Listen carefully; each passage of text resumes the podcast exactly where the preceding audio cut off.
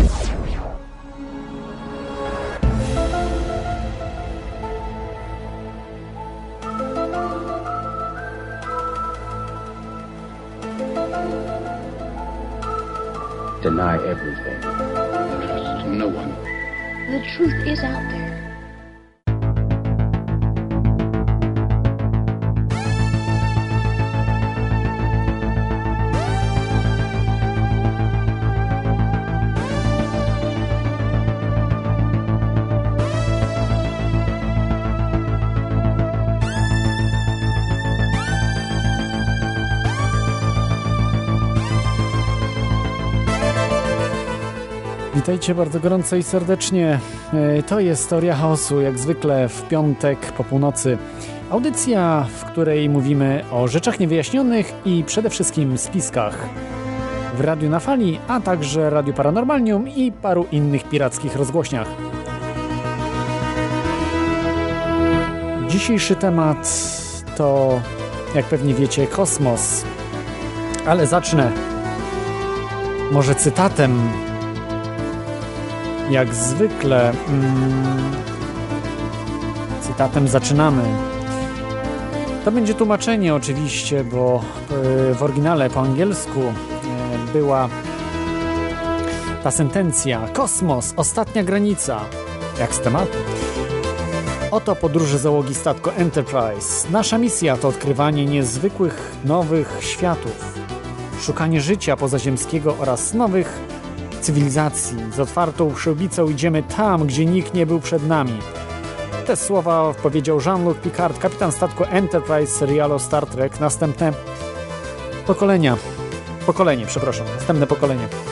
Świetny serial, świetny serial. Polecam Wam bardzo yy, mocno. Yy, możecie się dużo ciekawych rzeczy tam dowiedzieć, bo w tym serialu, co się rzadko zdarza, pracowali fizycy, żeby to się wszystko zgadzało żeby nie było jakichś bzdur typu, no nie wiem, odgłosy lasera słyszane gdzieś tam w odległej galaktyce. Y, no, przecież wiadomo, że dźwięk przez próżnię nie przechodzi. No, ale y, zacz, zacząłbym jeszcze może, y, zanim przejdziemy do tematu, od y, re, reklamy dwóch imprez. Y, w tej chwili będą dwie imprezy bardzo ciekawe organizowane, uwaga, przez y, gości, ludzi, którzy gościli nieraz y, w audycji Teorii Chaosu. Pierwsza to jest y, impreza Mikołaja Rozbickiego, y, Majówka z wolną ludzkością. Y, Mikołaj Rozbicki jest retransmitowany w czwartek y, w Radiu na Fali. Y, To tak a propos godzinie 20 ze swoją audycją. Y, Wolna ludzkość to chyba też jest telewizja już teraz. Y, Od 28, czyli od jutra do 2 y, maja, y, czyli środy, a nawet później, jeszcze chyba do 6, czyli tak jakby cały tydzień różnych imprez. Mikołaj Rozbicki właśnie organizuje majówkę, gdzie, żeby się dowiedzieć wszystkiego, wejdźcie na czasprzebudzenia.wordpress.com i tam wszystkiego możecie się dowiedzieć. Będą też tam lightworkerzy, także jak jesteście na przykład, chcielibyście pogadać z nimi w jednej audycji Teorii Chaosu, mogliście y, po- posłuchać o co w tym wszystkim chodzi, y, z ich różnymi tam fizykami, jakimiś różnymi e, poglądami na wszechświat. A tam na żywo będziecie mogli z nimi się spotkać. Druga impreza, y, która jest taka bardziej troszeczkę poważna, w sensie takim, że e, bardziej taka trzymająca na tutaj na y, stąpająca po ziemi. To jest 16 UFO Forum we Wrocławiu. Będzie ta impreza jutro w Ośrodku Kultury Firlej na ulicy Grabiszyńskiej 57. Organizuje ją Janusz Zagórski. No myślę, że to można powiedzieć, że to jest ufolog numer jeden w Polsce.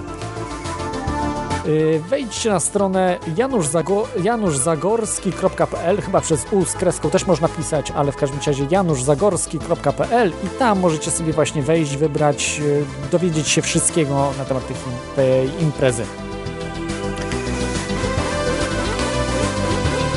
Okej. Okay.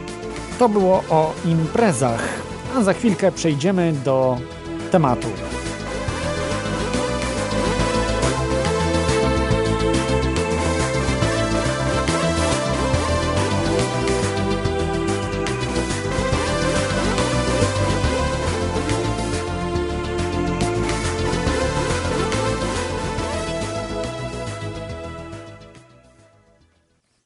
Czyli kosmos, ostatnia granica.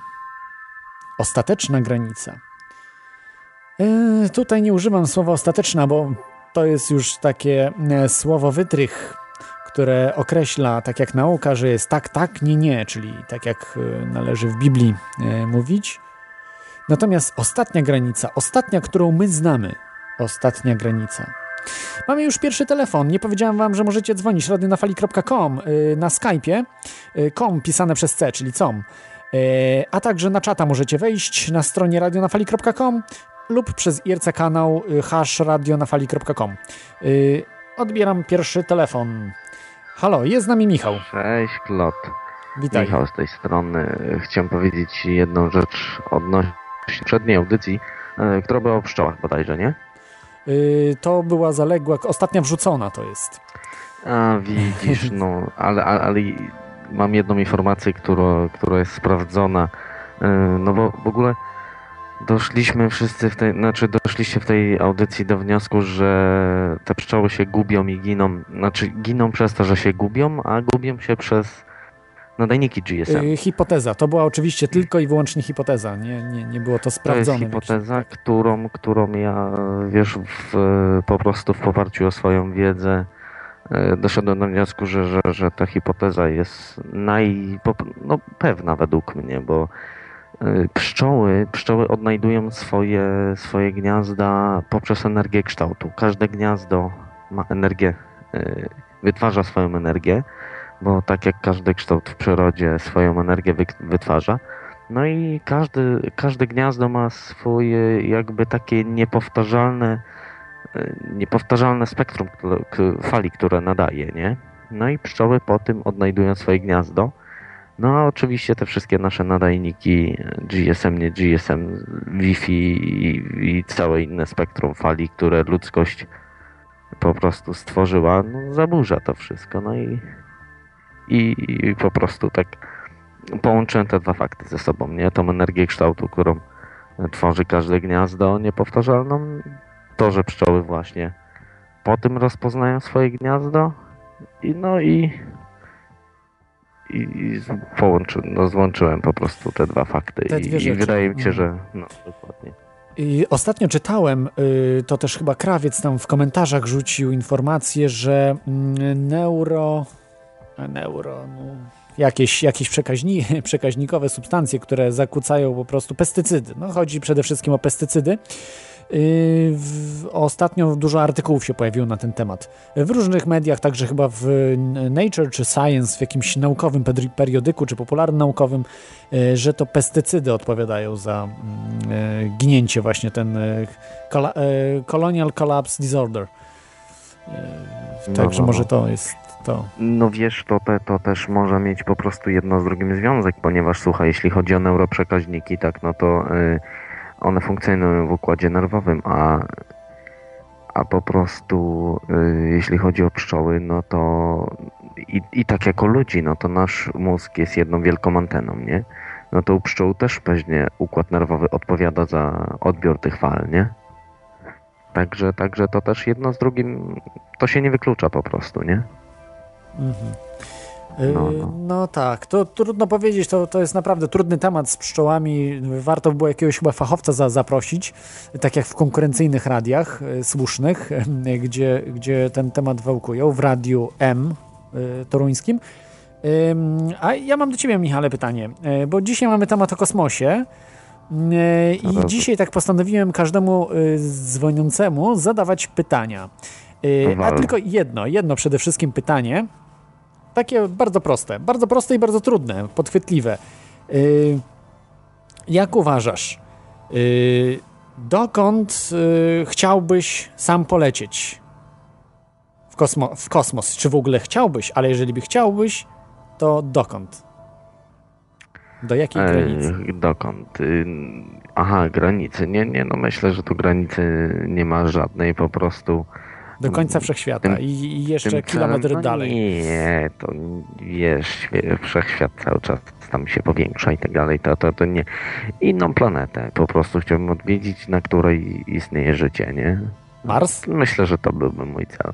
Znaczy Mars po prostu, że no, Wenus? no tak, no, Mars, czy, czy Wenusjanie, najbliżej Marsjanie. nas Księżyc, kurczę, bazy podziemne i tak dalej, ale nie, zostawmy ten temat. No po, po, prostu byłaby to inna ta planeta, nie? Mhm. Czyli poza Układem kosmos, Słonecznym, tak? W jakimś innym zupełnie Tak. Układzie Słonecznym. No, no, no, dokładnie. I myślę, że wiesz, większych jakichś wymagań nie mam. I, znaczy wymagań, no, takich, takich odpowiedzi na to pytanie, nie? A jeśli chodzi o kosmos w ogóle, y, no to bardzo polecam wszystkim słuchaczom wpisanie w YouTube mm, Robert Dean. Robert Dean to jest człowiek, który jest służb emerytowanym specjalnych.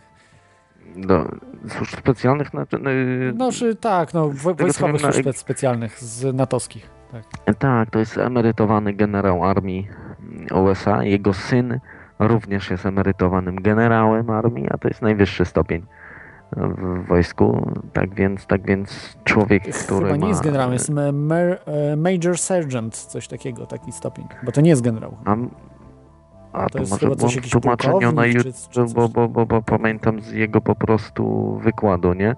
Jak opowiadał o tym, że, że, że jest generał. No, no w każdym bądź razie jest bardzo wysoko, by- był bardzo wysoko po prostu w, wojsku, także to nie jest człowiek z ulicy. No tak, Shape jest. pracował, jest taka kwatera Shape, natowska główna w, w, no, Tak, w dawnych tak, latach. tak, tam także miał- tam tam byle, miał- kto nie pracował. Z Polski to chyba tam nikogo nie było. Dzisiaj nie wiem, czy ktoś Dokładnie. tam jest z Polski. I właśnie w tej kwaterze on tam uzyskał najwyższy, najwyższy stopień wtajemniczenia do akt i wtedy temat UFO ruszył. No i od jakiegoś czasu po prostu opowiada o, o wszystkim, czego spotkało. Nie? Także, także naprawdę polecam. To jest coś, co otwiera wielu ludziom oczy na tematykę właśnie UFO, istnienia w ogóle takiego faktu. Y, Bo on robi wykłady poparte dowodami, zdjęcia z NASA, y, po prostu kupę, kupę, kupę dowodów przedstawia. Jest taki wykład jego To znaczy, że najpopularniejszy. chyba więcej mówi, bo te, te rzeczy to są po prostu dostępne, które, które nie on dał, tylko że on też między tak, tak, innymi tak, miał w sensie wykorzystuje. Tak, wykorzystuje, Tak, bo on nie może tych, on miał te dokumenty, nawet być może ma gdzieś zdeponowane, ale on nie może tego ujawnić No ze względu może, na to żeby trafił do więzienia i miałyby konsekwencje, je, je- jego rodzina mogłaby mieć konsekwencje tego, ale myślę, że Dokładnie. gdzieś tam przemyci po swojej śmierci, czy coś gdzieś to tam być może wy- wypłyną te informacje, te, te No, no, no, dokumenty. ale w, dokładnie. W każdym razie polecam jeden z jego najpo, najpopularniejszych wykładów. To jest wykład z Barcelony z roku 2009. Jest przetłumaczony na YouTubie, także serdecznie polecam wszystkim słuchaczom. Robert Dean, Dean, Robert Dean, Robert Dean. Także po, polecam wszystkim słuchaczom naprawdę na YouTube sobie wklepać ten, ten wykład y, z Barcelony. Trwa tam godzinka, ale naprawdę otwiera oczy dla tych, co, co nie są w temacie, a dla tych, co są w temacie, dają naprawdę dużo informacji fajnych. Także no, Tu to ktoś pisze, że to sierżant sztabowy, Tak. ale to nie o to chodzi. On był wyżej. On był oficerem, a nie sierżant nie jest oficerem. E, dlatego tutaj Stefan się myli. To po prostu jest zupełnie inne są stanowiska, jeżeli pracujemy w, y, w naj, na najwyższych gdzieś tam, e, no, w najwyższej kwaterze. Że wtedy na przykład, jeżeli nawet ktoś jest sierżantem, y, bo on był ze służb specjalnych, to jest troszeczkę inaczej niż zwyk, zwykli wojskowi. Y, On po No, no, prostu no. był jako specjalista od służb specjalnych, od służb specjalnych. To jest zupełnie co innego niż ktoś, na przykład taki sierżant, który szkoli wojskowych. Y, I to są inne stopnie w ogóle. Także, także nie można tego porównywać. Nie? To, to trzeba by było No. raczej tam. W każdym y, razie temat- bardzo wysoko był. bardzo wysoko był, no, no miał dostęp po prostu do wszystkiego, był w tej No tak. kwaterze głównej, no przecież tam No sierżanta sztabowego nie nie można. tak. No, no dokładnie. Jeśli chodzi o NATO, to wyżej być nie można Mhm. i dostał naj, najwyższy Cosmic. Clearance. Jak... Cosmic Clearance do dzisiaj jest Dokładnie. najwyższy. To mało kto wie w ogóle, że, że taki stopień jest, ale to można się dowiedzieć. No, także w każdym razie bardzo polecam serdecznie właśnie Robert Dean wklepać się na YouTube i, No także to tyle ode mnie. No, i- jak coś mnie jeszcze tutaj e, ruszy, będę miał coś do powiedzenia, to zadzwonię. Także na razie klot. Dobrze, dzięki, dzięki za te informacje, do usłyszenia. Do usłyszenia. A my przechodzimy do y, kosmosu. Teraz już, bo też tutaj y, czytam, że mm, jest y, o pszczołach. Napisał Petrus na czacie, że rozmawiał z, ze znajomym profesorem pszczelarstwa, który twierdzi, że pestycydy to nie mają wpływu, a chodzi o jakiegoś wirusa. Wirusa, który niszczy wszystko dookoła. No troszkę nie chce mi się wierzyć w teorię wirusową, bo yy, wykryto by po prostu tego wirusa.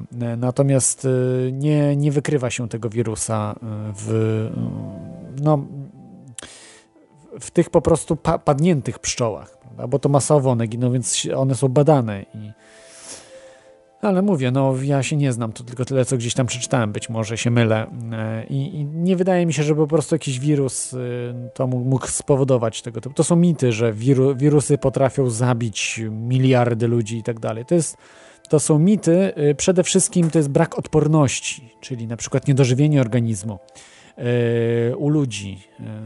Często jest tak, że po wojnach jakichś wyniszczających występują epidemie. Yy, tak, yy, po wojnach, po jakichś różnych ym, kryzysach. Natomiast yy, jeśli chodzi o czasy pokoju, wtedy ludzie są bardziej odporni na jakieś epidemie i tak dalej. Przecież cały czas nas straszy jakimiś epidemiami. Te epidemie o dziwo się nigdzie nie rozprzestrzeniają. Przecież nikt nic nie robi z tym, nie, nie zabezpiecza. To, to jest po prostu yy, po prostu tylko propagandę się sieje, żeby się szczepić i tak dalej, i tak dalej. A ludzie się na szczęście i tak nie szczepią yy, tak masowo, także. Yy, Okej. Dobrze, posłuchajcie może. Posłuchajcie może utworu kosmicznego, który nas wprowadzi. Yy, Jest to utwór Magellan albo Magellan. Yy, I zaraz wracamy. Tak się wkręćcie po prostu w ten klimat, w ten klimat tego utworu, jak on brzmi po prostu. I gdy wskazówki na zegarze złączą się w parze i obie będą ku górze, małe i duże, gdy piątek z sobotą się w uścisku splotą, to wiedz, że coś się dzieje. Teoria chaosu. Wiedz, że coś się dzieje. Tak, to była piękna muzyka, e, która wprowadziła Was we wszechświat, w kosmos. To jest pewna różnica pomiędzy kosmosem a wszechświatem. Yy, tutaj. Mm, może nie będę tłumaczył tej różnicy, bo chyba sami jej nie widzę. Ale zawsze tak mi się wydawało, że kosmos to jest coś. y, To są planety, to są rzeczy, które widzimy, czyli mm, taki widzialny wszechświat, powiedzmy i, i raczej poza Ziemią. A wszechświat to jest wszystko to, co nas ota- otacza, czyli nawet te atomy wszystkie, które jakieś wymiary, to, to co fizycy, e, co kosmolodzy, yy, czym kosmolodzy się zajmują, czy jacyś tam teoretycy, fizycy, e, strasznie bardzo skomplikowanymi sprawami. Ale mniejsza z tym. E, w dzisiejszy- dzisiejszym temacie jest kosmos, czyli to, co widzimy. To, co widzimy, umówmy się, że nie będziemy podróżowali do jakiejś przestrzeni, pomniejszali się, prawda, i gdzieś tam podróżowali pomiędzy atomami i tak dalej, gdzieś do czarnej dziury wjeżdżali. Tylko dzisiaj w jakichś normalnych obiektach y, będziemy zdobywali wszechświat jak Star Trek, a może i bardziej, może i mocniej. Odbiorę jeszcze telefon, bo y, dzwoni stały słuchacz, jeśli dobrze się orientuję. Witamy stałego słuchacza. Wyciszę tylko, wyciszę tylko... Dobrze. e, Dobrze mnie teraz słychać? Bardzo dobrze. E, Chciałem e, je- jedną rzecz do audycji, która była tydzień temu, co się nie mogłem później dodzwonić. Dzwoniłem przez godzinę, nikt nie podnosił. E, e, Bo pan mówił, że, ni, że e, fałszywo, że te nity były słabe. Ten program, co pan oglądał w nocy, to był ostatni o Titanicu stary, a wcześniej były nowe i, ti- i zostały jeszcze raz przebadane dokładnie te nity i, te, i tą stal i okazało się, że wszystko zła. było w porządku. Aha. Aha Bo było, o zmiana. 20 były nowości, a na samym końcu był stary program, on był sprzed 5 lat. I zostały dokładnie przebrane stal i okazało się, że Titanic został wzmocniony jeszcze na tej wysokości. Dodatkowe blachy zostały zamocowane. I to nawet zdjęcia pokazali. że kadłub został wzmocniony właśnie w tym miejscu, gdzie uderzył, uderzył, uderzył w górę lodową. I dokładnie otworzyli dość spory e, fragment kadłuba i poddali za pomocą specjalnej prasy hydraulicznej, która służy do testów, e, e, nacisk. I nity nie pękły, tylko się e, blacha się wykrzywiła i powstały szczeliny między nitami. Bo to jest na, na tak dwie kartki papieru pan złączył i skleił, nacisnął między nimi palcem, zrobi się szczelina. I powstało mnóstwo szczelin y, między nitami, woda się wlewała szybciej niż dały radę pompy wypompować tą wodę. No i E, zatonął. do każdego finał przedziału. znamy. Oczywiście finał znamy. I po prostu w ten sposób e, Titanic zatonął. Czyli konstrukcyjnie nie był po prostu żaden błąd projektanci Titanica nie popełnili. Po prostu siła uderzenia była tak duża, bo on płynął z prawie z maksymalną prędkością. I on, była- siła uderzenia była taka duża, że po prostu się blachy I on bokiem uderzył, po prostu prawda? się Że on nie centralnie uderzył, tylko tak bokiem pojechał. Po On się właśnie ślizgał. Ślizgał I się. właśnie było i gdyby uderzył dziobem, bo zrobili nawet, użyli nowoczesnego programu, który służy do symulacji różnych takich zdarzeń ze statkiem, gdyby uderzył dziobem, to by nie zatonął. Mhm. Nie, zato, nie, zatonąłby, nie zatonąłby statek, bo by zniszczyło tylko dwa, dwie, dwie przednie grodzie były uszkodzone. No i nie znaleziono właśnie ciała tego, który zadecydował, jak ma Titanic pójść. Bo normalnie, normalnie, to jest normalnie też. y, jest taka, była takie polecenie, po prostu trzeba było wyminąć przeszkodę, tylko mi za późno zobaczyli tą górę. E, Czyli wszystko było ok od strony e, e, technicznej zbudowanej Tak. tego. On nie był jako, on nie miał klasy lodowej, jako lodołamacz. Mhm. Więc on nie był projektowany, żeby się zderzać z lodem. Nawet Tak, gdyby tak. była gruba kra, to też by, to też by go uszkodziło. No niektórzy Jeszcze twierdzą, że to kra właśnie uszkodziła, a nie góra lodowa. Mówię, nie, e, jeszcze wersje. tak z ciekawości panu powiem, parę lat temu było statek wzmocnionym kadłubem, który pływał, zawoził turystów na, na biegun, żeby sobie poglądali e, te zwierzęta. Uderzył kapitan e, e, w górę lodową, i on, i, ale zdążyli uratować wszystkich pasażerów i on zatonął. A, a kadłub miał wzmocniony. Więc lód to nie, to, to, to nie, e, to nie, to, o, to jest jednak twarda rzecz. Oglądałem parę lat temu, jak projektowali e, e, e, wieżę, platformę sta, stacjonarną, która miała wytrzymać, bo ona się nie rusza. Może proponuję zakończyć, trzymać- zakończyć ten temat, y, a y, stały słuchaczu, mam do ciebie pytanie o kosmos. Y, Czy byś odważył się polecieć? I Jeżeli tak, gdzie? Gdybyśmy mieli odpowiednią technologię, czyli odpowiedni Tak, statek. Tak, na przykład taki prawa, Enterprise po powiedzmy. Zahaczyłbym o księżyc, żeby zobaczyć te miejsce lądowania.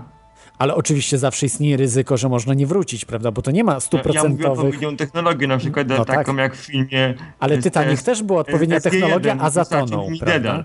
W zupełności taka technologia była pokazana w tym filmie, mi w zupełności wystarczyła. To gdzie, Yy, gdzie byś poleciał? Zobaczyć e, księ, księ, to lądowanie na Księżycu jako obiekt historyczny, to ten.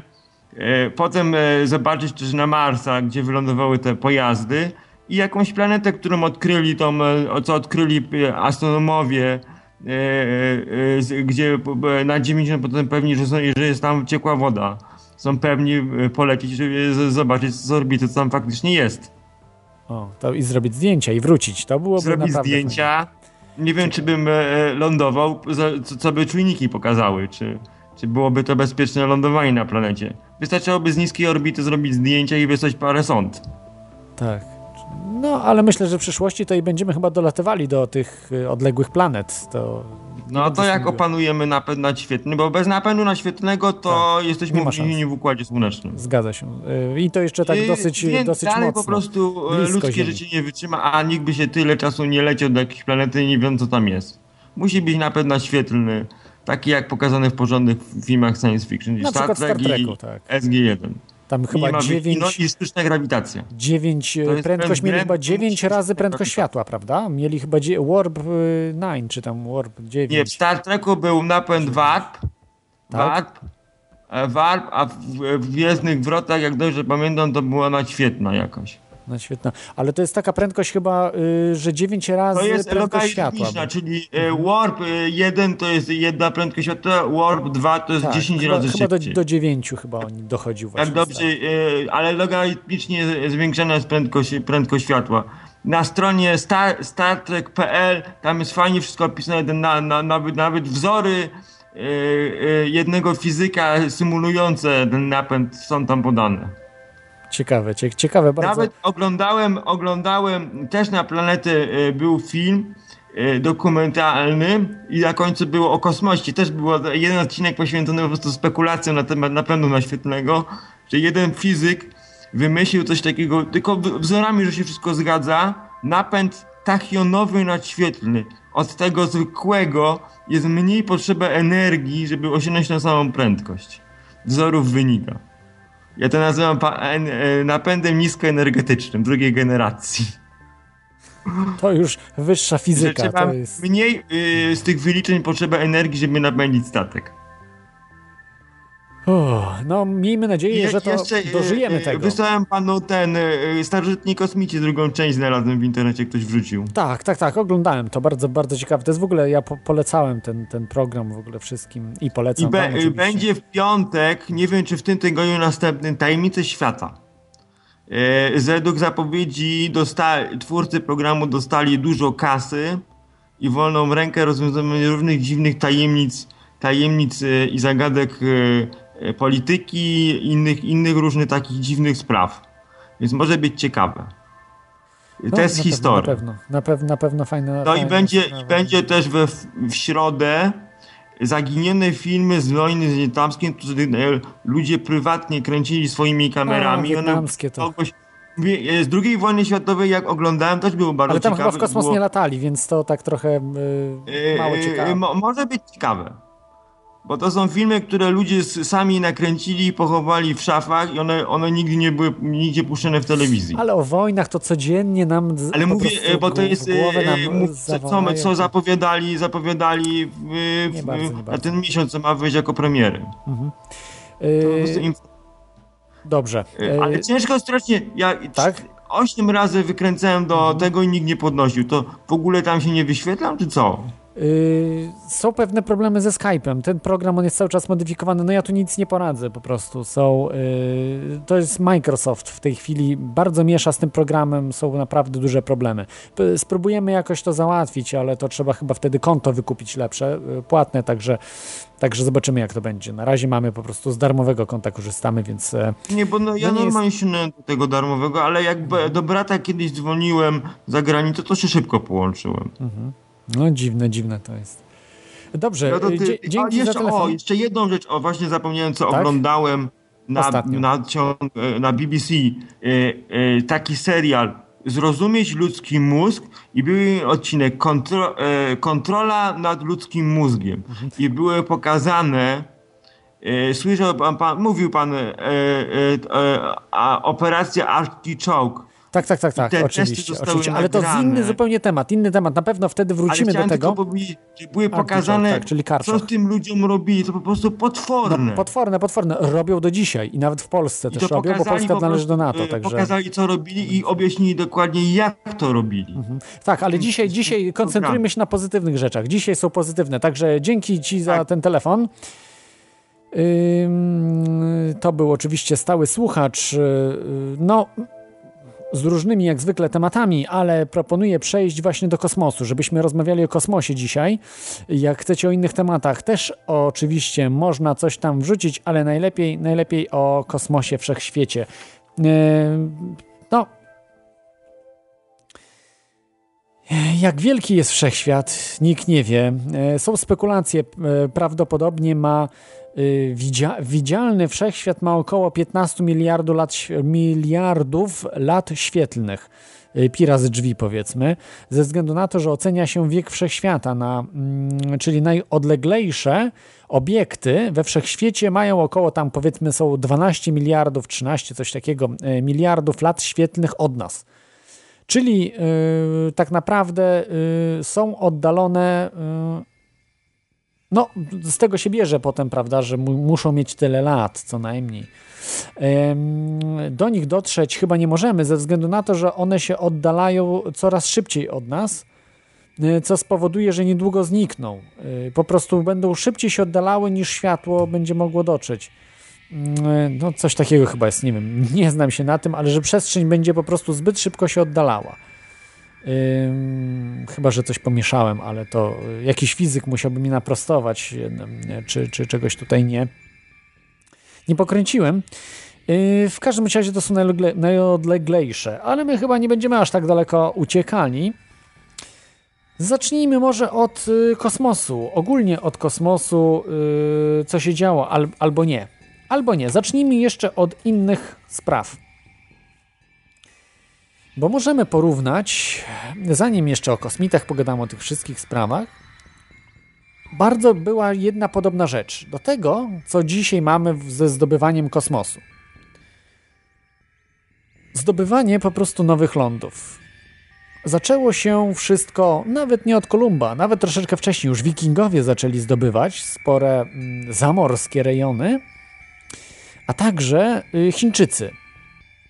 Co ciekawe, mało kto wie właśnie o Chińczykach, zostało to zap- zapomniane. Nie wiem, czy wiecie, że Chińczycy mieli okręty y, w, w, jeszcze w przed, y, czasach przed Kolumbem, mieli okręty o wielkości 150 metrów. Długość tych okrętów. Wyobrażacie sobie? Dzisiaj największe y, statki mają y, około 400 metrów, a Chińczycy mieli 150-metrowe kolosy. Y, To był chyba, nie wiem, 20-30 metrowy, y, chyba 30-metrowy był y, statek Kolumba, czyli 5 razy większy, 5 razy większe okręty mieli po prostu Chińczycy. Junki, tak? Junki się chyba je tak nazywa. Czy nazywało oczywiście, bo to w zamierzchłych czasach. No, nigdy się właśnie te okręty nie spotkały. y, Europejskie z chińskimi. Właśnie dziwna sprawa, ale tak to, y, tak to wyglądało. Em, No i co można powiedzieć? Em, Generalnie nowy świat zaczął się od wyprawy Kolumba, e, który się odważył, nie bał się, że tam spadnie, że Ziemia jest płaska i on tam spadnie w otchłań d- w- do piekła. E, Oczywiście nie wierzył w tego typu sprawy, mm, miał bardziej otwarty umysł, bardziej był światły i wykształcony, więc wiedział, że Ziemia jest okrągła, e, że nie spadnie. Mm, Nie był tego pewien, ale to już były dosyć duże przesłanki ku temu, więc popłynął, udało się, wrócił. Myślał, że y, dopłynął do Indii, czyli że faktycznie Ziemia jest y, kulą, a kulista. Natomiast y, mm, okazało się, że nie, że dotarł do nowego kontynentu Ameryki Południowej. Y, Z nami jest Mapet. Witamy Mapeta. Witaj Mapecie. E, witam serdecznie, witam serdecznie. Tak właśnie przysłuchuję się em, e, audycji o kosmosie. Pierwsze pytanie Pierwsza do rzecz, ciebie. pro- Pierwsze pytanie do Mhm. ciebie, zanim będziesz miał swoje uwagi. Gdzie chciałbyś dolecieć? W które miejsce w kosmosie? Jest takie miejsce, które ostatnio jest e, takim, e, takim gorącym miejscem dyskusji, bo się okazało, że znaleziono, to jest takie miejsce w naszej galaktyce, gdzie, gdzie podejrzewa, podejrzewa się, że jest tam tak zwany dark matter, czyli ta ciemna energia i że to jest taki punkt i że tam jest w ogóle jakaś planeta. Musiałbym w ogóle tak wyświetlić cały plan e, naszej galaktyki, żeby to pokazać. Jest daleko, daleko od nas. Dziś jest taki obiekt w galaktyce, bardzo ciekawy. Na Oriona kierując się. Ja bym się kierował na Oriona. Taki mam pomysł. Gdzieś w okolicy Oriona. Jest właśnie takie.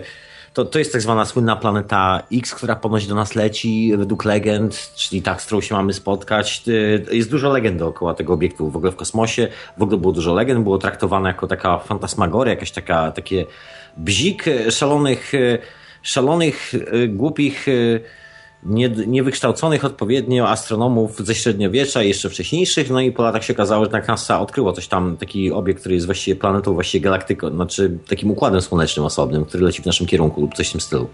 Nie wiem, NASA nie za bardzo chce cokolwiek o tym mówić, po prostu udostępnia tylko te zdjęcia, które wszyscy już mają w ten sposób, ale nic za bardzo, po, nie, nie wychyla się przed szereg, tak powiedział, w to miejsce bym poleciał. I na Marsa jeszcze bym poleciał zobaczyć, czy naprawdę w tym rejonie Sedona na Marsie jest ludzka twarz i po, oczywiście na Księżyc zobaczyć może nie tyle ślady, Przecież zobaczyć, NASA czy nie ma śladów. wyjaśniła, że to nie jest, to jest po prostu góra. Ostatnio pokazali zdjęcia z 2000 któregoś tam roku i pokazali, że to nie żadna twarz marsjańska, tylko takie coś, takie rozmazane. No, czy, to nawet nie chodzi o twarz, bo jeżeli spra e, sprawdzisz proporcje tego miejsca, to to miejsce ma identyczne proporcje, takie w sensie na mapie, identyczne proporcje i kąty, jak na przykład miejsce, które nazywa się Sedona i znajduje się w Stanach Zjednoczonych. i odpowiada troszeczkę, ma swój odpowiednik na Ziemi, w sensie te same proporcje, te same kąty, bardzo podobna geometria terenu, bardzo takie tajemnicze e, zachowanie. Bardziej chodzi nie tyle o twarz, ile o to, że, o to, że ta tak zwana twarz, cokolwiek to jest, jest zbudowana z takich elementów i te elementy po bliższym przyjrzeniu się wyglądają troszeczkę jak piramidy. I wygląda trochę jak taki, nie wiem, obiekt troszeczkę z, z podwodny, jak pod wodą, na przykład obok Japonii, e, to jest końcówka Japonii, wyspy Yonaguni. Jest taki kompleks pod wodą, taki starożytny, neolityczny. Zdalnie to trochę tak wygląda, tak bardzo korci mocno. E, to tam mnie korciło polecieć. Czyli dosyć e, generalnie blisko, tak? Bo nie opuszczałbyś naszej galaktyki. Chyba tak, chyba tak. To blisko, znaczy, chociaż... w cudzysłowie oczywiście. W cudzysłowie bardzo blisko.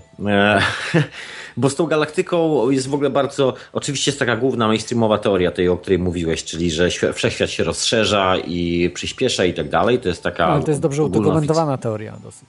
Nie, no to jest dalej teoria. Dalej nie ma właściwie żadnego dokumentu tak naprawdę poza, no, poza no takim są, jest teoretycznym. zjawisko, yy, to się nazywa przesunięcie ku czerwieni, tak? Czyli y, doplerowskie przesunięcie. To jest, możemy zaobserwować wszyscy w dźwięku. Na słońcu. Y, nie, w dźwięku. Że, że, bo to też dźwięk jest falą.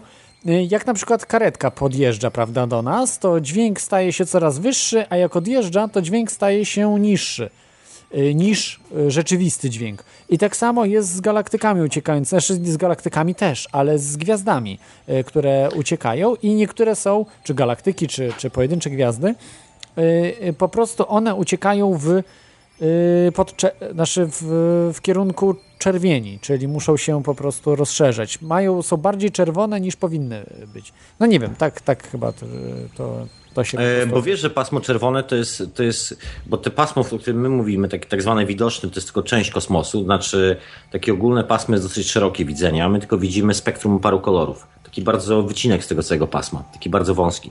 Właściwie urządzenia, których używamy są bardziej czułe niż nasze oczy pod tym względem. Dlatego na przykład dzięki tylko w podczerwieni widać, e, w promieniowaniu podczerwieni widać tylko środek galaktyki w której jesteśmy, bo normalnie okiem nie widać takich rzeczy. Ale jest w ogóle teoria na to całkiem taka sensowna i mająca też dosyć mocne poparcie w nauce, w sensie takie eksperymentalne, że to nie chodzi o to, że wszystko przyspiesza, że to jest bzdura, że to jest taki, e, taki troszeczkę trefny pomysł. Chodzi po prostu o to, że cała galaktyka znajduje się w ruchu i będąc w jakiejś części galaktyki, przesuwając się do przodu, jest, to jest trochę takie wrażenie, jakbyśmy siedzieli w samochodzie, który jedzie autostradą i jedzie bardzo szybko.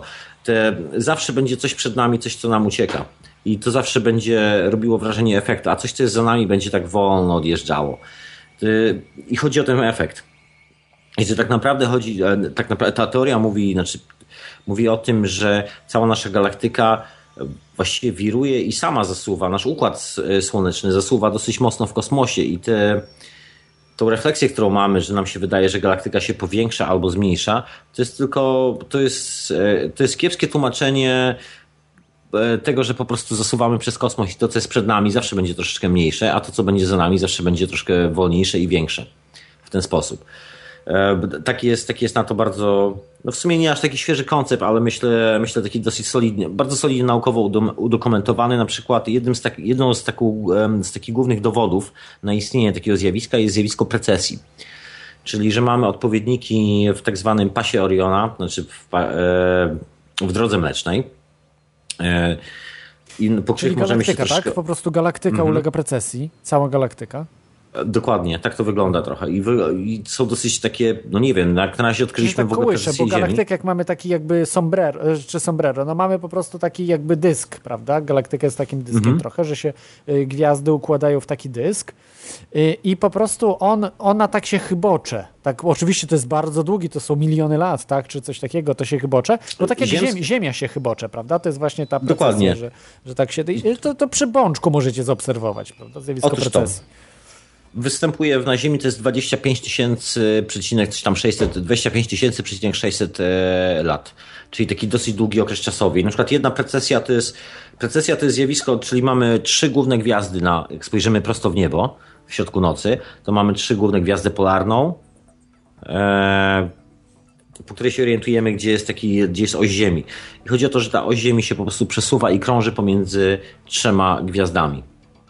Czyli tak wirujemy, taki, to się nazywa spin po angielsku, czyli taki ruch wirowy dookoła jak bączek. To jest w ogóle taka, taka ciekawa rzecz, która myślę, nie wiem, chciałbym się temu przyjrzeć w ogóle, co będzie z tą teorią na przestrzeni następnych lat, bo tak naprawdę ta teoria zaczyna wygrywać, bo pomysł na to, że świat się, przeświat się rozszerza i kurczy, okazał się takim mocnym niewypałem. Tak samo jak pomysł z super, supernową i super wybuchem troszkę też taki nietrafiony się okazało, że jest to dosyć wadliwe tłumaczenie i tak naprawdę sami nie do końca wiemy, co, co się w ogóle dzieje w kosmosie. Być może jest to taki moment, gdzie gdzieś tam daleko na horyzoncie, to jest taki, tak jakbyśmy jechali samochodem właśnie na autostradzie, coś tam na horyzoncie się działo i przyspieszało do nas. Wygląda być może jako wybuch, a wcale nie jest. Jak podjedziemy bliżej, to się nagle okaże taką dużą galaktyką jak nasza. Być może o to chodzi. No może, to, to są bardzo skomplikowane sprawy, tu trzeba się mhm. dobrze orientować, prawda? To są, e, to są, e, to są, to są złożone, e, złożone rzeczy. A, a ja chciał, chciałbym siebie, Ciebie zapytać o takie bliższe tutaj może rzeczy. Czy myślisz, Mapecie, bo to orientujesz się różnymi sprawami, czy prywatne firmy w końcu zaczną latać i wypuszczać ludzie sądy, czyli bogaci ludzie, którzy mają jakieś tam y, miliony takie do zainwestowania, po prostu zaczną się bawić i wypuszczać różne satelity, żeby na księżyc na przykład sobie, wiesz, o, oglądać, a niektórzy, tak jak na przykład ten y, y, Richard Branson, y, że zaczną latać w kosmos, bo już wiem, że on buduje, prawda, takie, y, te pod, takie y, no, statki, można powiedzieć, powietrzne, które osiągają już orbitę okołoziemską. I czy to będzie na przykład już w e. najbliższej przyszłości coś takiego? E, słuchaj, e, loty na Virgin Space, czyli to się nazywa Virgin Galactic, to jest firma Richarda Bransona, część koncernu Virgin, I, bo to jest właśnie Sir Richard Branson, czyli... Sir. Sir Richard, tak się po angielsku, jak ktoś dostaje Sir, to się mówi Sir, przed nazwiskiem dodaje zawsze. Także Sir Richard Branson wybudował, właściwie skończył budować teraz lotnisko w Nowym Meksyku i z którego będą startowały te same te pojazdy. One się nazywają Galactic.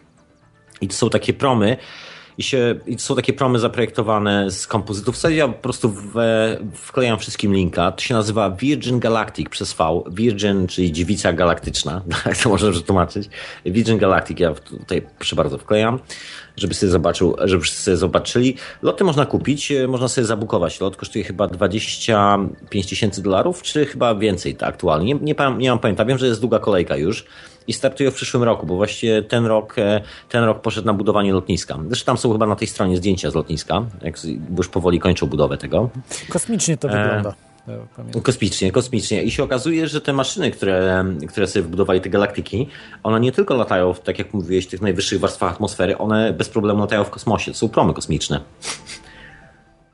tak cicho, tak e, nikt o tym nie mówił, bo a co no, zobaczymy, zobaczymy. No, nie wydaje mi się, żeby to było takie proste, żeby to było takie proste, że już latają w A jak się okazuje, jak się, jak się okazuje, jest to dosyć proste. Największym problemem jest właściwie ludzki organizm. Na przykład e, po długich badaniach się okazało, była taka, taka teoria, taki w ogóle mit, że pewnego dnia wszyscy uciekniemy w kosmos znajdziemy planetę, która jest fajna i sobie uciekniemy na tą planetę, być może zajmie nam trzy pokolenia, taki, trochę taki Star Trek, że mieszkamy na statku kosmicznym, tam się rozmnażamy i sobie gdzieś tam podróżujemy po świecie.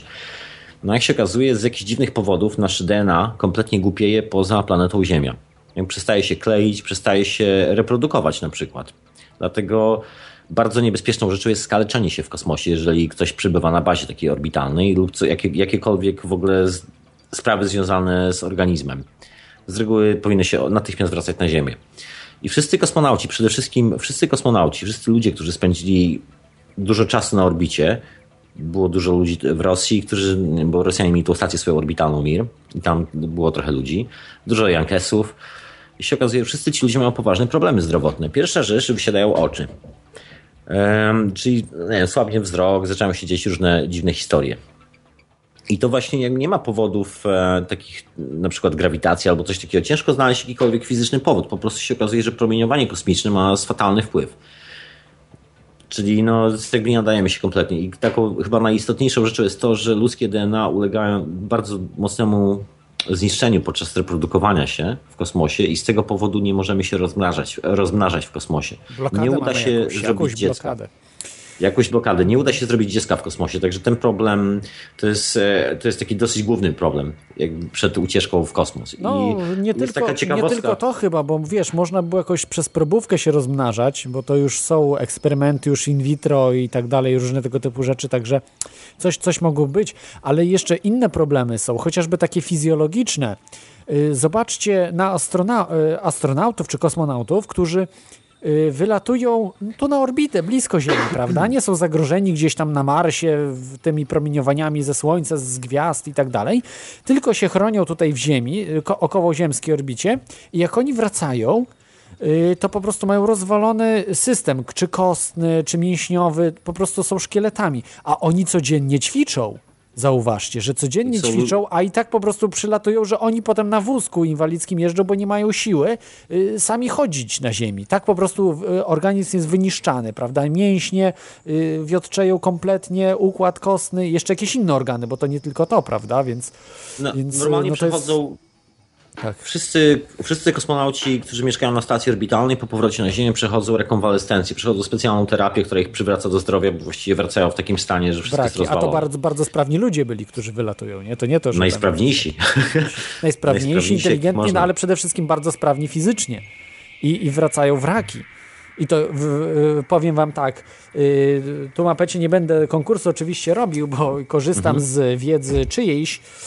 Ym, Kto najdłużej y, przebywał i jak długo? Był to Walerii Poliakow, y, oczywiście y, Rosjanin. Ten ostatni. To ten Y- ostatni, który zamknął bazę, tak? Y, To znaczy on y, w sumie y, za, y, za jednym razem przebywał y, 437 dni. Y, To za jednym razem po prostu przebywał. Nie w sensie, że parę razy wylatywał, tylko w sensie, że y, 400, 437 dni był w kosmosie, czyli Półtorej był roku, ponad rok. Półtorej roku. No, trochę mniej, trochę roku. mniej niż półtora, No, czyli tam rok i, i, powiedzmy rok i jedna trzecia. I, I ten człowiek to potem już wrakiem wrócił, znaczy od, od, odratował się, tak? Ale, ale on nie mógł chodzić, prawda? Musiał z pół roku mieć rekonwalescencji. A to on tylko był półtora roku poza ziemią. No, półtora, Jest w ogóle no, zanik mieści, ale znaczy, słuchaj, był taki pomysł, żeby, żeby robić e, ludzi z próbówki w kosmosie, ale ciągle jest ten sam problem. Czy robisz z próbówki, czy robisz w jakikolwiek sposób, ludzkie DNA się nie powiela, nie duplikuje tak jak powinno, na przykład połowa nie startuje, dzieją się dziwne rzeczy. Dzieją się w ogóle takie zastanawiające rzeczy, takie, które mówią nam, że właściwie wysyła taki bardzo bezpośredni sygnał, że nie, na, nie nadajemy się do życia w kosmosie. Możemy sobie przelecieć przez kosmos, owszem, ale nie nadajemy się kompletnie do życia.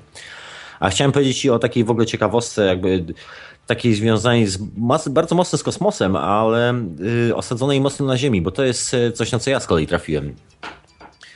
Jako, że naukowcy za- zajmują się największą tajemnicą dalej, z, e, nie tylko naukowcy zajmują się największą tajemnicą, a też, e, czyli ludzkim umysłem. I się jeżeli na przykład sprawdzimy ludzki umysł, w ogóle czym, w jaki sposób w ogóle widzimy świat przede wszystkim, na przykład patrząc się w niebo, oglądamy, widzimy wszystkie te gwiazdy na niebie, wszystkie te błyszczące gwiazdy, tak naprawdę musimy mieć zduplikowany, ten obraz musi być w jakiś sposób zduplikowany w głowie. Czyli ten obraz musi już znajdować się w naszej głowie. Się okazuje, że ten obraz, który mamy w głowie jest o wiele bardziej doskonalszy niż e, z jakichś przyczyn, nikt nie jest w stanie tego wytłumaczyć. E, z jakichś przyczyn jest o wiele bardziej doskonalszy i precyzyjniejszy niż obraz, który re- rejestrują nasze oczy. Jak na ironię są bardzo, jest bardzo dużo takich raportów medycznych o ludziach, którzy podczas śpiączki, podczas jakichś bardzo ekstremalnych sytuacji, zejścia na przykład, nie wiem, takiej śmierci klinicznej, podróżowali w gwiazda, po- podróżowa, podróżowali w kosmos i mieli percepcję kosmosu. I naukowcy pewnego dnia zaczęli, zaczęto to w ogóle badać.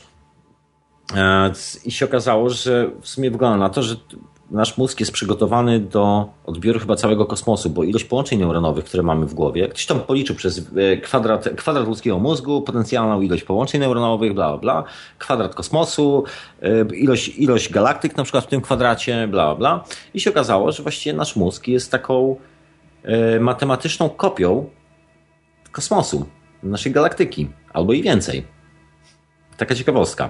No kosmos spaja przede wszystkim, prawda, siła grawitacji, y, że to się jakoś tam trzyma w kupie. To są jakieś inne jeszcze siły dochodzą, które tam jakaś Właśnie, ciemna energia, jest- ciemna coś tam, Otóż to, materia i tak dalej, ale, ale generalnie na grawitacji to wszystko y, bazuje, że to Wiesz się Klot, to bardzo, z tą bardzo grawitacją bym uważał, bo na przykład jest e, aktualnie bardzo, bardzo interesująca dysputa w ogóle pomiędzy ludźmi z NASA i kilku innych ośrodków takich, gdzie się obserwuje gwiazdy, na temat czym jest tak naprawdę Słońce, bo nie mamy pojęcia czym jest Słońce. Mieliśmy, wydawało się, że to jest grawitacja, która trzyma wszystko do kupy, ale ostatnie zdjęcia, z, e, bo naprawiono satelitę Hubble'a i on ma taki specjalny sprzęt, został wyposażony w specjalny sprzęt do fotografowania Słońca.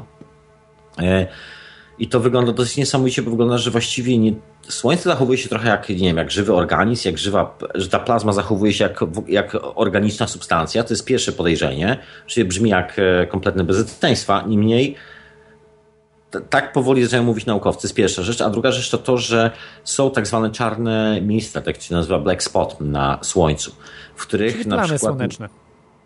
Dokładnie, przy czym przy, zaczęto robić takie dokładne zdjęcia właśnie dzięki Hubble'owi, e, temu, temu specjalnemu teleskopowi. I się okazuje, że to nie jest kwestia grawitacji, to jest jakieś kompletnie ciężkie do wyjaśnienia zjawisko, my nie wiemy o co chodzi. Być może są na przykład takie teorie, że być może Słońce jest tylko taką skrupką, taką taką skrupą energii. Być może w środku jest puste, może w środku nic nie ma, może to jest, e, może to jest taka po prostu mniejsza kopia, mniejszy, e, mniejsza kopia całej galaktyki, w której jesteśmy i później tą mniejszą kopią jest nasz mózg i tak dalej, i tak dalej, i tak dalej, że to jest taki po prostu część paternu, który się powtarza, który jest wszędzie zakodowany.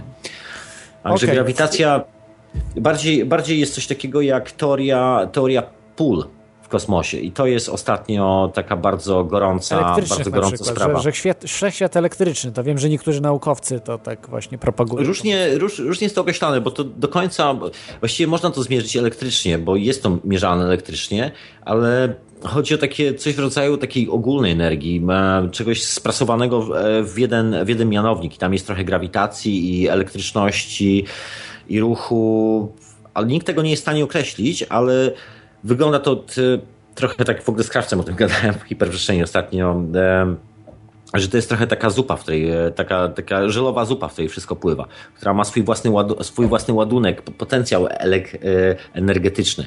My nie potrafimy w ogóle tej energii uszknąć, w ogóle nie mamy pojęcia, my po prostu dla nas to jest entropia, to jest puste miejsce, a w tym pustym miejscu coś się dzieje przecież, to nie jest tak, że to jest puste, to jest tylko puste dla naszych oczu, dla naszych zmysłów. Także, także jest teoria taka, że, że przechodzimy przez takie, nie wiem, chmury energii w, w galaktyce. Że każda część galaktyki ma troszkę inne chmury energii i ta energia w jakiś sposób ładuje Ziemię, ładuje nasze mózgi, ma wpływ bezpośrednio na, nie wiem, na wszystkie procesy dookoła. To jest taka właśnie gorąca teoria z takich ostatnich rzeczy.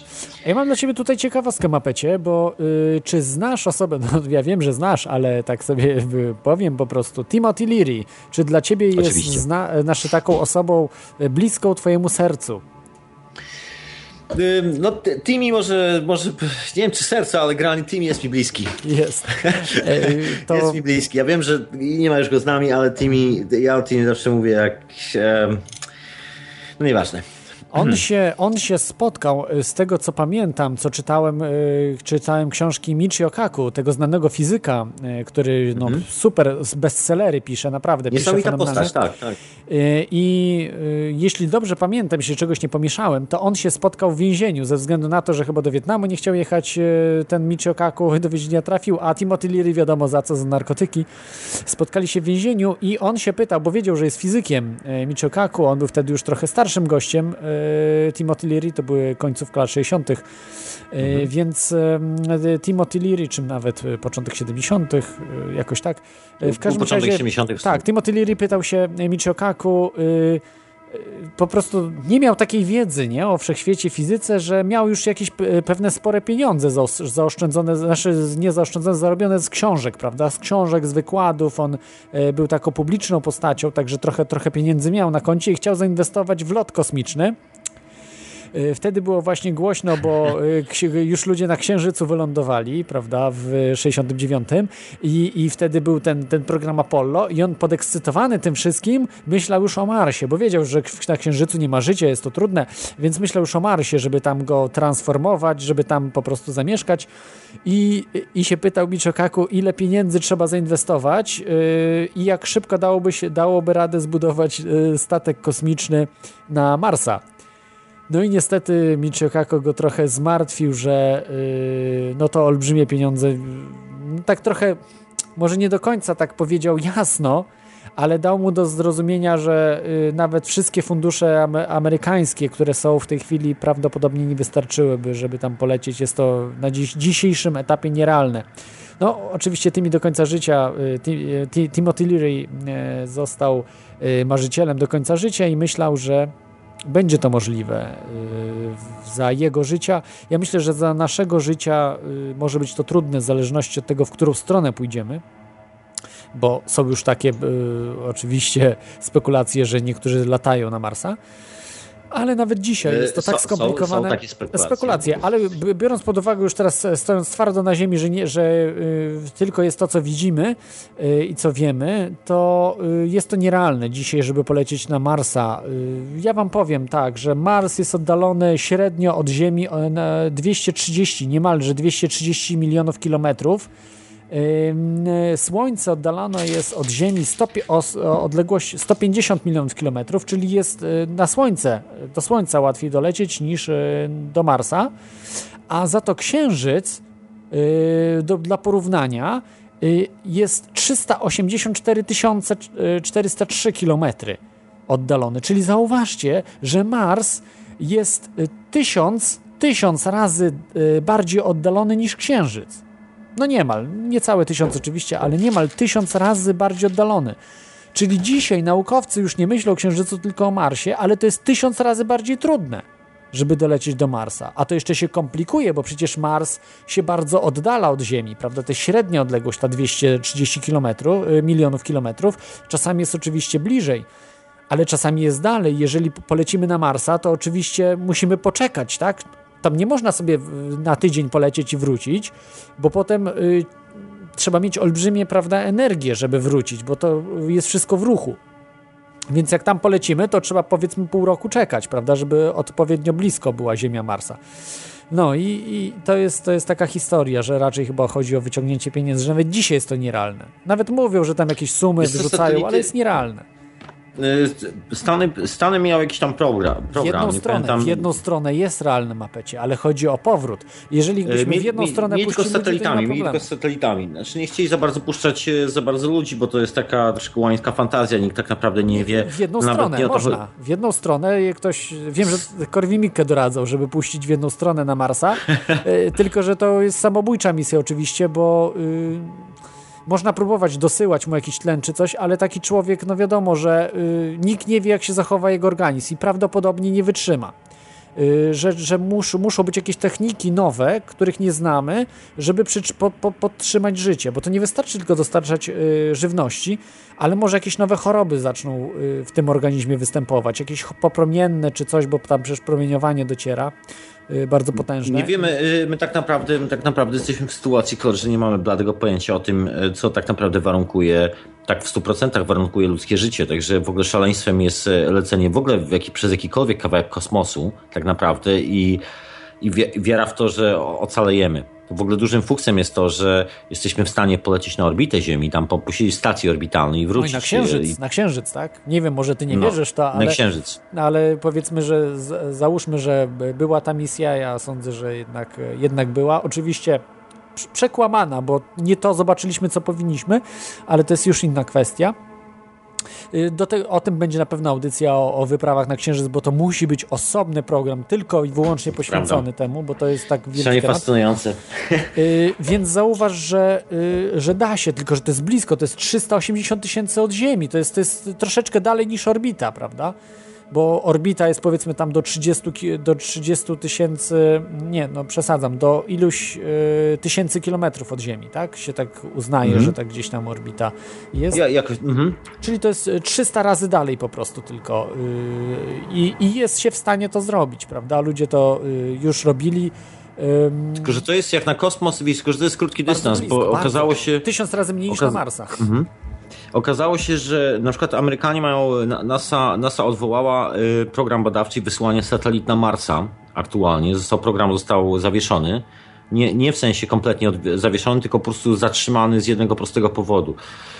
Przez parę lat NASA budowało, pracowało nad swoim własnym modelem zachowań Słońca, czyli takim modelem, który jest w stanie przewidzieć burze słoneczne potencjalne, aktywność Słońca i tak dalej. I teoretycznie z grubsza stwierdzili, że udało im się odkryć, e, udało im się odkryć w ogóle model, e, model zachowań Słońca, że aktywność trwa tam w tyle i tyle, że później jest spokój, później z powrotem jest aktywność.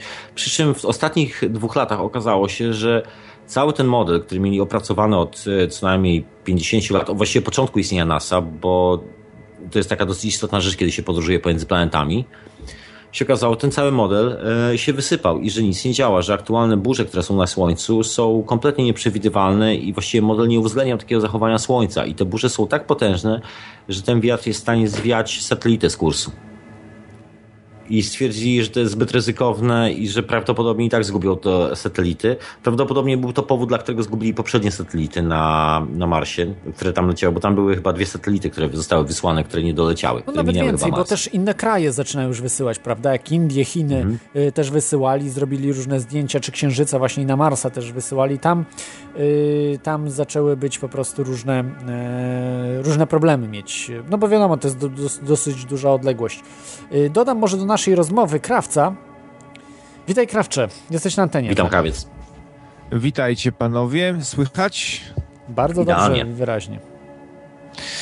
E, Przyłączyłem się, bo dzisiaj taka interaktywna audycja, no to chyba może być, mogą być dwie, dwie osoby naraz. E, Jak cześć, tylko Mapecie, internet cześć, wytrzyma, to witaj. Jak tylko internet wytrzyma, to dodajemy. Wyjątkowo wszyscy ojcowie założyciele e, w teorii chaosu.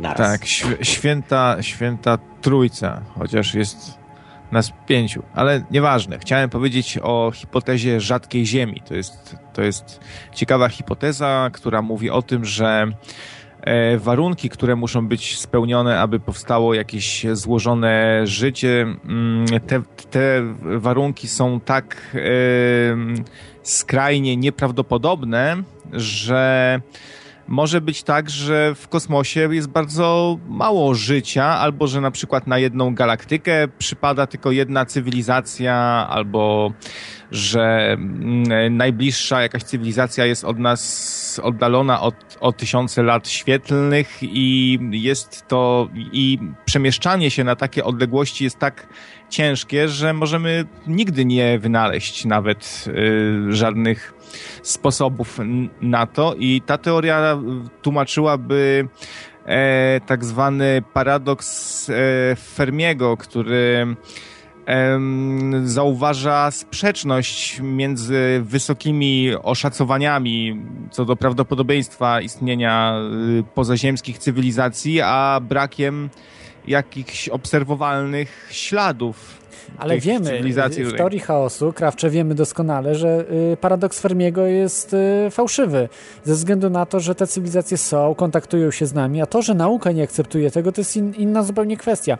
Kontaktują się z nami zupełnie w inny sposób, niż naukowcy by chcieli. Naukowcy by chcieli, żeby wylądowali na, najlepiej oczywiście, y, na białym, koło Białego Domu, ujawnili się, przedstawili jeszcze najlepiej spis takich tematów naukowych, żeby się Ziemia nie rozwinęli i tak dalej. No to jest, to jest po prostu men, mental, to jest mental dziecka. Y, Taka mm, y, życzenia, pobożne życzenia, y, żeby, że, y, żeby ktoś nam coś dał. Daj, daj, daj. Czyli zachowujemy się jak dziecko, prawda? Żeby lizaka chcemy i dajcie nam tu i, i, i pokażcie się i w ogóle y, No jest zróbcie, żeby nie było... postawa. No. Tak, żeby- na prawniku żeby przed dobrze. uniwersytetem wylądować. O, tym, uniwersytetem, tak, Bo inaczej, MIT bo inaczej się nie liczy, no nie? Mhm. Inaczej to w ogóle nie istnieje. Słuchajcie, jest taka, są bardzo świeże zdjęcia zrobione przez, e, między innymi chyba z Chin, zaraz już wam wklejam, wklejam na czata. Pierwsza rzecz to jest, e, To jest, to jest bardzo dziwny obiekt, który został znaleziony na, e, na w pierścieniach Saturna.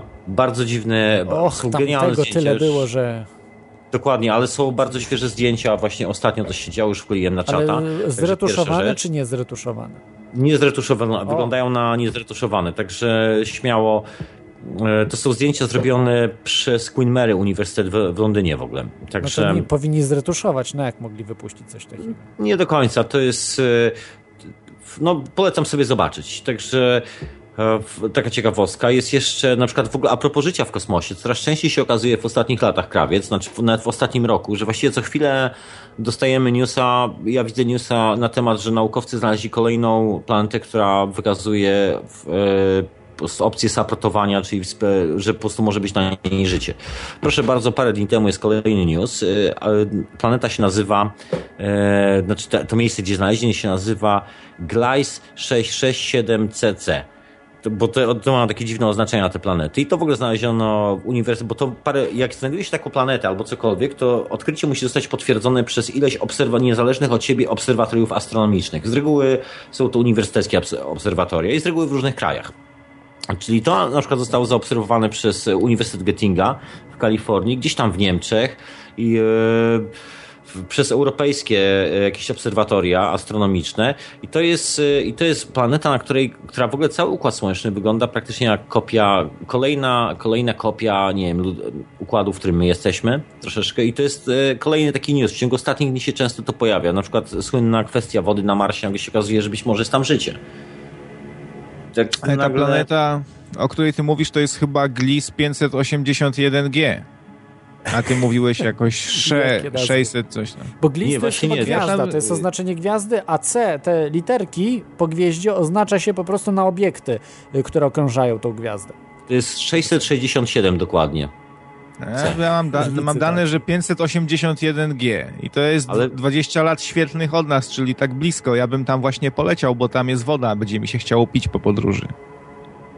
Słuchaj, to, Wody to jest sprawdź, dużo, a lo, lodu jest dużo krawcze. Lodu jest wszędzie dużo na kometach, na różnych obiektach, także zawsze można po prostu ten lód roztopić, więc jeśli chodzi o napicie się, to nie ma problemu.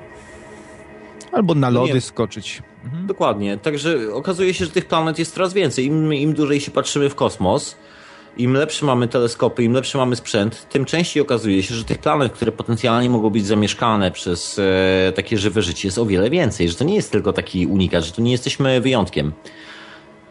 Tak, trochę tak to wygląda. Taka- No, ale jak, jakbyście się przypadkiem stołowali w, w barze kosmicznym w pobliżu Aldebarana, to nie zamawiajcie specjału firmowego, bo się, bo się możecie potem obudzić z ksenomorfem wystającym z rozerwanego brzucha, więc odradzam tam. Ej. Ale myślę, że krawcze wiesz, y, że y, to jest błędnie, błędnie postawiona sprawa z tym, że, y, już to abstrahując od kosmitów, prawda, paradoks Fermiego dotyczy kosmitów, a nie y, Ziemi, y, to jednak naukowcy już dzisiaj są bardziej postępowi niż, niż to, co mówiłeś, bo to jest nauka jeszcze z lat 70 e, i wcześniejszych. Natomiast dzisiaj już naukowcy wiedzą, że planet jest bardzo dużo i e, prawdopodobnie planet e, podobnych do Ziemi jest bardzo dużo w naszej galaktyce. Yy, tylko teraz pytanie jest, ile na niej jest życia? Już nie dyskutujemy, czy te planety z wodą, bliźniacze planety do Ziemi są, bo już wiemy, że są. Yy, teraz chodzi tylko o to, ile ich jest i na których rozwinęło się życie. To naukowcy oczywiście yy, w tej chwili badają. Yy, I yy, No, tak. być może jeszcze być coś takiego, że na ró- różnych dziwnych planetach jest woda. Czyli na przykład na Europie jest y, ciekła woda, y, a Europa przecież jest da- bardzo daleko od tego pasa, gdzie woda występuje w y, postaci ciekłej. Ze względu na to, że tam zachodzą oddziaływania e, z y, Jowiszem, akurat na Europie, Czy też na Saturnie podejrzewa się, że Tytan może też zawierać jakieś takie różne dziwne, też być może i wodę, jakieś, jakieś oceany są, yy, metanu, czegoś tam. Także, no z tymi księżycami. Także to są dziwne rzeczy y, i być może jest tam też energia, która pochodzi z reakcji atomowych z wnętrza Ziemi, czyli jest podwójnie ogrzewane, to prawda, z wnętrza Ziemi, tak podejrzewa się, że zie na Ziemi też jest, że po prostu reakcje nuklearne zachodzą w środku Ziemi i one, i dlatego ciepło y, jest wytwarzane w takich dużych ilościach. I tak samo może być na tej Europie, że oprócz tego, że siły Yy, grawitacyjne działają na tą planetę i duże właśnie energie się wy wydzielają, że ta woda może być ciekła, plus jeszcze ta energia nuklearna z wnętrza, wnętrza yy, planety czy księżyca. I, i, tak, I tego możemy szukać, że nie musimy akurat szukać yy, bliźniaczych planet do, do Ziemi, bo być może życie jest na przykład na Europie. Tego jeszcze nikt nie zbadał, ale, ale to może być. Yy, słuchaj, ale ty mówisz tylko jesteś... o wodzie. Nie, przepraszam, ja, ja, ja tylko się szybko ale... bym mhm ustosunkował, bo ty, tak. mówisz cały czas o, o, o wodzie, a tych na, czynników, na 100%, które, jest.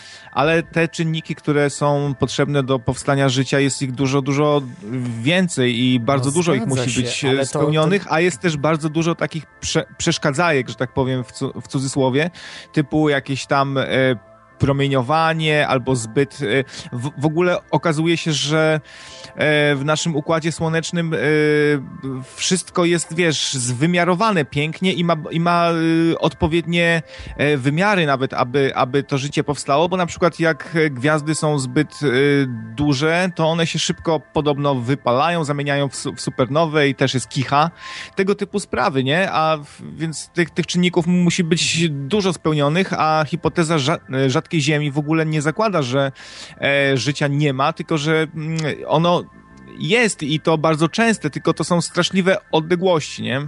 Ale z tego co wiem, czytałem, że gwiazdy właśnie takie jak Słońce, czy gwiazdy troszeczkę o mniejszej energii, ale które też są bardzo dobre, po prostu Ziemia musiała być troszeczkę bliżej wtedy słoń, e, takiej, takiej gwiazdy, są najpopularniejsze we wszechświecie, więc, e, więc te, o których mówisz, te takie wielkie olbrzymy, czy gwiazdy takie e, dziwne, są e, bardziej, e, znaczy są rzadsze niż te, które po prostu, niż Słońce, więc to też troszeczkę tak e, zaprzecza temu, prawda, że, że jednak to, to jest najpopularniejsze. I to być może jest naprawdę, naprawdę takich planet jak Ziemia mogą być miliony w naszej galaktyce. Słuchajcie, a, może być, a mogą być dwie tylko na przykład. No, no to jest bardzo mało prawdopodobne. Już dzisiaj, z tego co Prze... wiemy, jest to nieprawdopodobne, żeby były dwie. Słuchajcie, Ale... ja tylko tak skończę, bo Dobra, jesteśmy okay. w Układzie Słonecznym. Na przykład a propos właśnie, właśnie e, Jowisza, ale przepraszam Jupitera, to chodzi o Jupitera i jego księżyców, czyli, e, czyli Europy, e, Kalisto E, się okazuje, że, że Obserwatorium Astronomiczne z Francji podało taki bardzo ciekawy news. Ja przeczytam po angielsku, że później szybko to przetłumaczę. We talk for quiet some time. There's uh, where dead icy body, czyli obserwowali przez jakiś dłuższy kawałek czasu, że tam jest po prostu martwy kawał lodu takiego martwego ciała lodowego, ale teraz ostatnie obserwowania odkryli e, Fabulous Collection of Very Geologically Active Things there. So, czyli odkryli, że coś się dzieje z geologią, że ten lód ustąpił i zaczynają się dziać inne rzeczy. I to jest, e, to jest na przykład na, e, na tym drugim, który się nazywa Kalisto.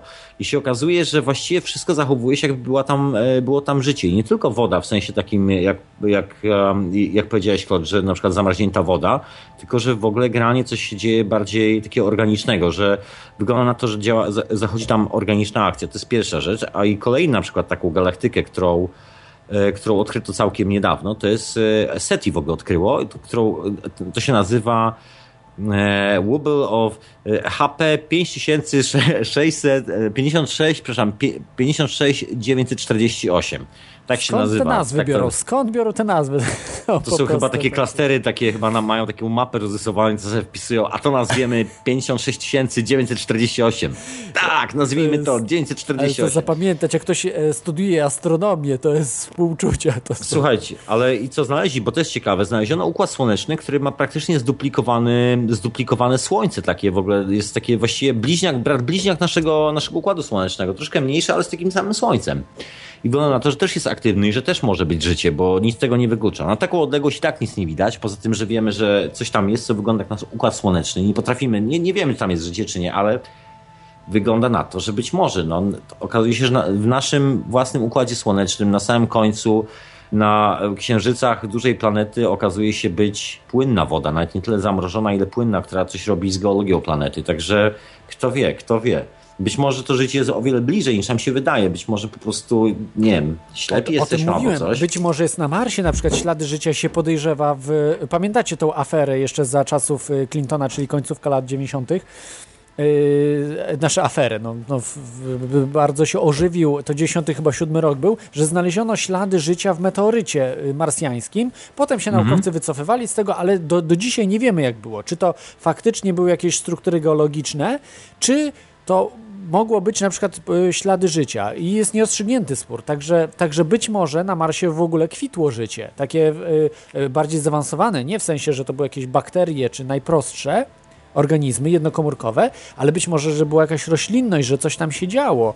Także, także coś może być. Ale okej, proponuję zmienić temat, zejść znowu na Ziemię troszeczkę, znaczy na Ziemię, stanąć na Ziemi, żeby polecieć w kosmos, bo musimy najpierw te statki zbudować, a już wiemy, że budowaliśmy statki, więc mamy, mam taki quiz dla Was. Dosłownie zaj- zajmie Wam to 15 minut. Jesteście gotowi? Mapecie i krawcze? Jasne. Ready. Dobrze, to pierwsze pytanie do Was. Y, Pierwszy lot kosmiczny, y, w którym roku był i kto poleciał jako pierwszy w kosmos? O, no ale nie Pierwszy krawiec. Nie, nie, nie, nie, to mówcie po prostu tak jak ten. Jak ktoś wie, to się zgłasza. Nie wiecie, dobrze. Dobra, to ja wiem, to ja wiem. Pierwsze, pierwsze loty, z tego co ja wiem, to były nieoficjalne loty robione przez Rosjan, którzy się nie przyznali, że wcześniej przed Łajko wysyłali satelity w kosmos. Amerykanie po latach się przyznali, że na satelitach zaobserwowali e, satelity wysyłane prawdopodobnie przez Rosjan, które być może miały ludzi, być może miały zwierzęta. A to Ponoć było, było później, sporo. to już później. Tak? To, Tak, to jest to, co ja wiem, że lata 50. Yy, nie, nie, nie, nie, właśnie nie. Yy, Okej, to ja tutaj powiem, bo nie wiem, czy Krawcze chciałbyś coś dodać?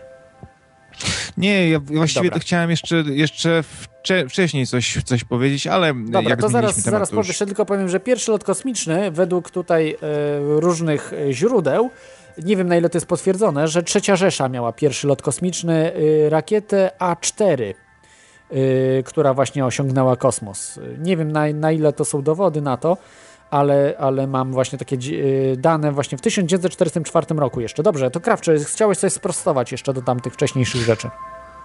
E, tak, ale w ogóle jeszcze co do lotów, to stawiałbym na starożytnych astronautów. Wszak mamy tam Indian w rakiecie wy, wyrzeźbionych, słynnych, nie? No tak, niby. Ale, Ale to oczywiście nie, to były pytanie, czy to były ziemskie statki, czy to były kosmitów i zabierali na pokłady ludzi. No właśnie.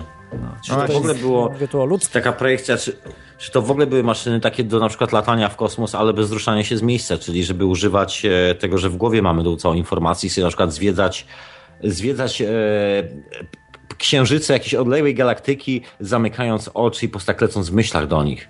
Kto wie, już to jest tak ciężko. Oczy, Tak, tak. Ciężko Lubię powiedzieć. A, a słuchajcie, a co powiecie na takie coś? Czemu, czemu y, obserwując te wszystkie planety w kosmosie nie zauważamy takich, które by na pierwszy rzut oka wskazywały, że tam jest cywilizacja? Jeśli się na Ziemię po, popatrzymy, no to, to widzimy te... Krawcze, że widzisz, jest jeden, jeden jakieś problem. struktury. Jeden problem jest, Krawcze. Tych planet się nie Hmm? da zaobserwować z Ziemi. Możemy tylko ich, y, y, to na przykład gdzieś pokazują jakieś niby zdjęcia, ale to tak naprawdę są grafiki, to artysta to maluje. A tak naprawdę je widać na zasadzie obliczeń komputerowych, że są po prostu jakieś przesunięcia y, grawitacyjne.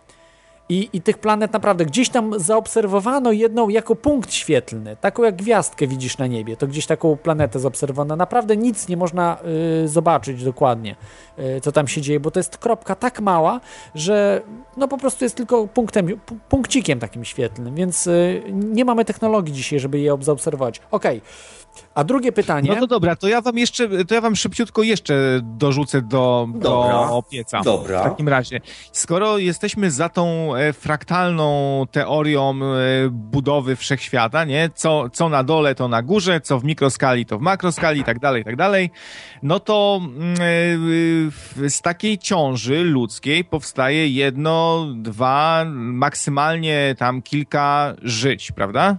Jak bliźniaki się urodzą, nie daj Boże, też to były, przekleństwo nieraz. jest.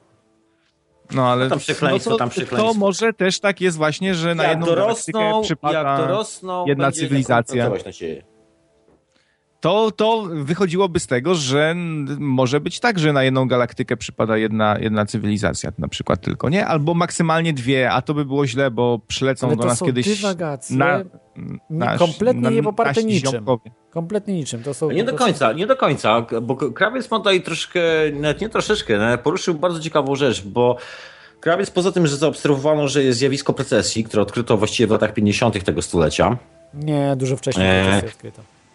może troszkę wcześniej, e, poprzedniego, przepraszam, stulecia, e, to jest jeszcze zjawisko, e, które... Hmm, to jest Ale coś co ma takiego, precesję że, do innych planet? się nazywa spin.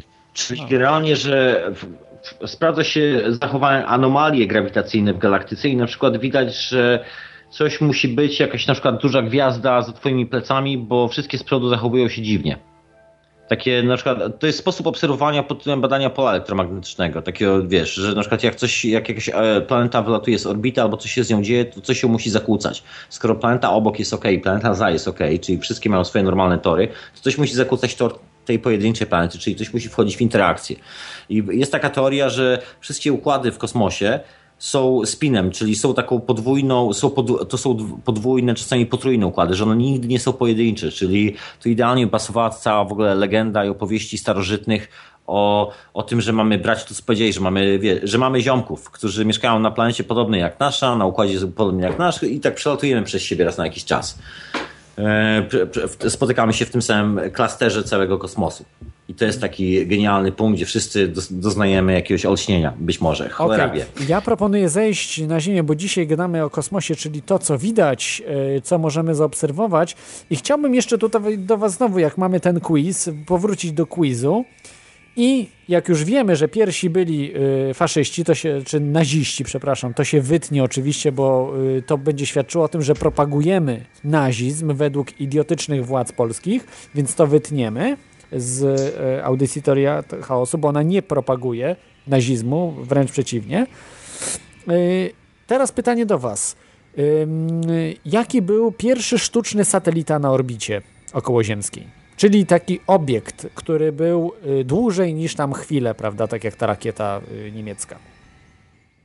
Hmm. Czyli satelita. No, oficjalnie to Sputnik, ale jest taka zabawna teoria, że Księżyc jest e, sztucznym satelitą Ziemi, że mamy cały czas sztucznego satelitę Ziemi. Od No Sputnik. Sputnik. Sputnik, oczywiście. E, Macie w pełni rację. W 1957 roku, 4 października, e, Związek Radziecki zaszokował cały świat. Wypuścił Sputnika 1, pierwszego sztucznego satelitę, który w, był także pierwszym radiem.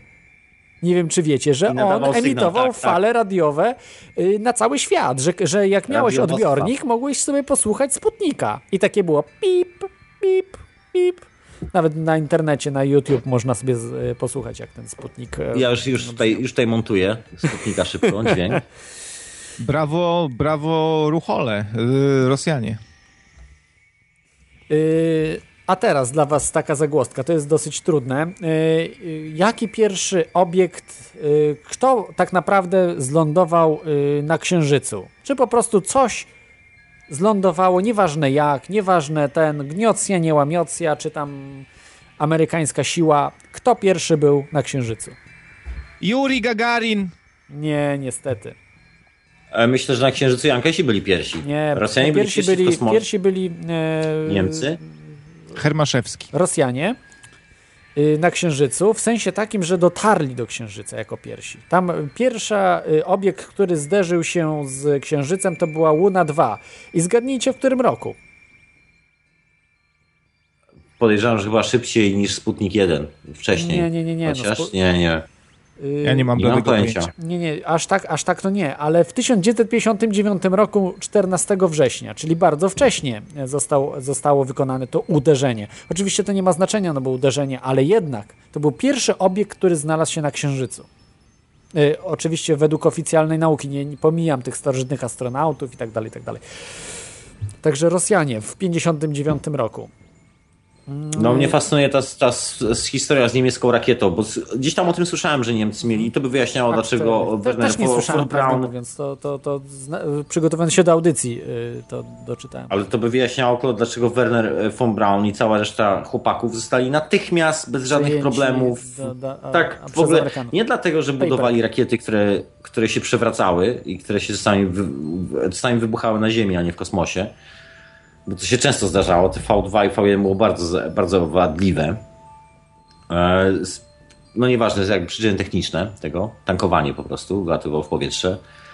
Ale to byłby taki główny powód, dla którego wzięli, wzięli Niemców, w sensie tak w ogóle bezkrytycznie, bez zastanawiania się, bo rakiety chyba jakieś mogli sami zbudować bez Niemców, ale w sensie chyba nie taką, która poleci Byli na w słabo zaawansowani Amerykanie jednak. To jest, y, nie wiem czemu, ale, ale Rosjanie dużo bardziej byli z rakietami zaawansowani, bo Rosjanie przejęli dużo sprzętu, y, prawda, tego po niemieckiego, więc, więc jakoś... Chyba mieli tego głównego szpiega. Y, Zastępca von Brauna przeszedł na, y, przeszedł na rosyjską stronę z całą dokumentacją, którą, którą udało mu się ocalić, uciekł do Rosjan. No proszę. Zastępca von Brauna, jakoś tak. Taka ciekawostka. W, w, chyba Także- jednak, wiesz, y, tak mapecie było z tego, co tam czytałem, że w Europie jednak bardziej się w rakiety bawiono, a w Stanach Zjednoczonych bardziej w samoloty.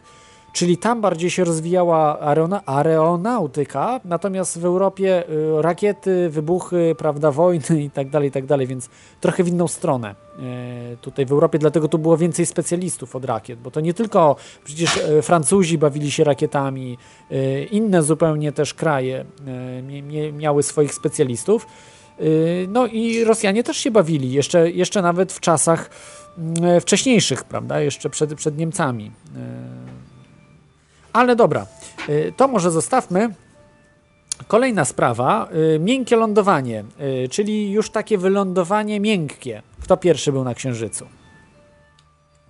No to chyba Amerykanie, tak? Nie, też, też Jakieś- Rosjanie. też Rosjanie? Z Łuną 9. y, Pierwsze miękkie lądowanie. Tam nawet chyba mieli łunochod, czy jakiś taki ym, takie coś, co zdjęcia po prostu przedstawiało, prawda? Czyli coś, misje e, te, te takie e, z Księżyca. Y, Oczywiście to była robotyka, tak? Bo tam nie było żywej ym, istoty, ale to było w 1966 roku, 31 stycznia Związek Radziecki wysłał właśnie Łunę 9 na Księżyc, miękkie lądowanie, coś tam się działo. No i kolejne potem zderzenia były, prawda, z Wenus, z Marsem, to już tutaj nie będę mówił, bo też y, w tych, y, w ty, tych początkach.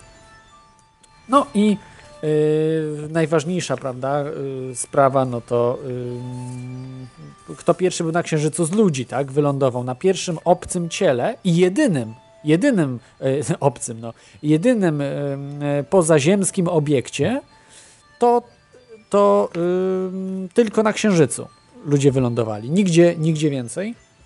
No, zresztą nic dziwnego, bo na asteroidzie jakiejś, czy, czy bardzo trudno wylądować ze względu na to, że ym, no, to są małe obiekty, prawda, więc nie jest to No proste. dosyć ciężko by było. Tak, to było 15, y, co ja mówię? 20 lipca chyba. Mm, Ty mówisz o A- Apollo 11? Apollo 11, właśnie gdzieś tu miałem zapisane, ale Ja sobie tu czytam. Neil, Neil Armstrong. Tak, y, Mały krok dla człowieka, wielki krok dla ludzkości. 69. One step E, for Dwóch ludzi było na Księżycu, e, właśnie w Apollo 11. Mm, Neil Armstrong i Buzz, Buzz Aldrin w 20 lipca 1969 roku. Natomiast trzeci jeszcze był Edwin Collins chyba, który był takim trochę pechowym, znaczy pechowy, nie pechowy, bo był bardzo odpowiedzialny, prawda? Jeżeli by coś tam się nie tak stało, no to na przykład on by wrócił, a jego koledzy by nie wrócili. Yy, Dobrze się stało, że wszyscy po prostu wrócili. On był w tym o- orbiterze, który orbitował yy, Księżyc. No, zawsze ktoś musi być taki poszkodowany, prawda? Że ktoś, ktoś na ten Księżyc lądował, a ktoś musiał, prawda, tam pilotować ten Czekać. em, orbitera. No, niestety, no tak, tak to byli, ale i tak był jednym z mm, y, kilkunastu ludzi, którzy byli na tym księżycu, bo tak naprawdę nie, nie, niewielu było tych, się- tych ludzi. Y, Co ciekawe, Oni chyba klub założyli. Tam jest chyba taki klub towarzyski wśród kosmonautów, właśnie tych, którzy byli na Księżycu. Taki, oni się tam znają wszyscy. Aha. I się spotykają raz chyba na dwa lata, czy jakoś tak. Chyba nie wiem, Tak czy słyszałem. wszyscy żyją. Chyba wszyscy żyją, z tego co wiem. Chyba jeszcze nikt nie zmarł z, z tych astronautów, którzy byli na Księżycu. I, I co ciekawe, y, nie było żadnej kobiety w tych astronautach, czyli jednak jest, y, y, nie było politycznej poprawności. A gej był? Sami biali. Też. No to raczej tak twardzi wojskowi, to w tamtych czasach nie sądzę, żeby ktoś, kto lubi chłopaków, został dopuszczony do takiej, e, Sami do takiej zabawy. Tak, nie było. y, To taka zabawa dla e, chłopaków, którzy lubią karabiny była. Przecież e, słuchajcie, ci wszyscy piloci to byli piloci wojskowi. No Na przykład tak. Chad Jagger, koleś, który pobił rekord w ogóle, do tej pory nie pobity rekord lotu z prędkością ponaddźwiękową, Chad Jagger. Chad Jagger miał być jednym z tych kolesi, ponoć. Ale tam chyba nie przed testów i generalnie został pilotem testowym, który latał właśnie w Stanach, testował wszystkie te e, dźwiękowe odrzutowce, ponadźwiękowe odrzutowce. Przepraszam bardzo. Czyli same No. trepy. Same trepy, absolutnie. To wszystko to wojskowi. Trepy to nie w jest kosmosie. tak. Ale nie wiem, czy wiecie, że zanim zlądowano na Księżycu, to przygotowa- przygotowywano y, się do tego orbitując Księżyc. To jest ciekawe, prawda? Czyli y, pierwsze, y, pierwsza wyprawa na Księżyc polegała tylko na tym, żeby okrążyć y, Księżyc. I o tym się na przykład już mało mówi. To było Apollo 8. Y, Frank Borman, James Lovell i Bill Andrews, którzy w 1024 i 25 grudnia 1968 roku orbitowali Księżyc, czyli Czyli to nie było tak jednoznaczne, prawda, że o, na Księżyc polecieli już. Nie, najpierw była ekipa, która musiała to, to wszystko zbadać. No wiadomo, że ktoś też, też oni byli poszkodowani, tak, bo o nich nikt już nie pamięta, o Apollo 8. No. Ciekawe jak tam moja działka na Księżycu. Muszę się przylecieć i sprawdzić. Dobra, panowie, będę zmykał, może zwolnię antenę, może ktoś e, Dobrze. zadzwoni e, na moje miejsce, a tak mm, na pożegnanie tylko ostrzegę, żeby uważać na dżunglowate e, planety, bo predatora można tam spotkać, e, ale jak już go spotkacie, to szybko wyrzućcie broń, bo on nie atakuje bezbronnych, można się ewentualnie zasłonić kobietą w ciąży i go to the chopper! No. I, i zmykam. Cześć. Dobra, dzięki Krawcze. Yy, ty mapecie zostajesz, tak? Dziękuję Mamy bardzo. Karola? E, Jeszcze zostanę, Dobrze. także jeszcze na chwilę Jeszcze mogę jesteś, y, zostać. Witaj Karolu, jesteś z nami na antenie Radia na, y, Radia na E, Fali tak, też, ale i- oczywiście Teorii Chaosu. Tak, oczywiście. Witam was wszystkich No, witam serdecznie. I ja, Witam, kła- skłania, I ja kładę pokłony. Tak, cudowna audycja dzisiaj. No ja chciałbym podzielić się z wami swoją refleksją, która To za e, chwilkę, no, została... to za chwilkę pytanie do ciebie Karolu. Gdzie Proszę chciałbyś bardzo. polecieć? No ja Może oczywiście e, powiem, że chciałbym zrealizować swoje marzenie, które myślę, że kiedyś je zrealizuję i chciałbym polecieć na Księżyc. O. Ale wylądować czy zorbitować, tak jak Apollo 8 czy Apollo 11? Nie, chciałbym wylądować na Ojej. Czyli Apollo 11. Musiałbyś kogoś ze sobą zabrać, bo potem musiałbyś, wiesz, tym takim mniejszym e, no, statkiem, prawda, y, do orbitera No, dolecieć, więc to jest... Claude, ja widzę, że tutaj troszkę się śmiejesz ze mnie, ale prawda jest taka, że ta perspektywa nie jest wcale taka odległa.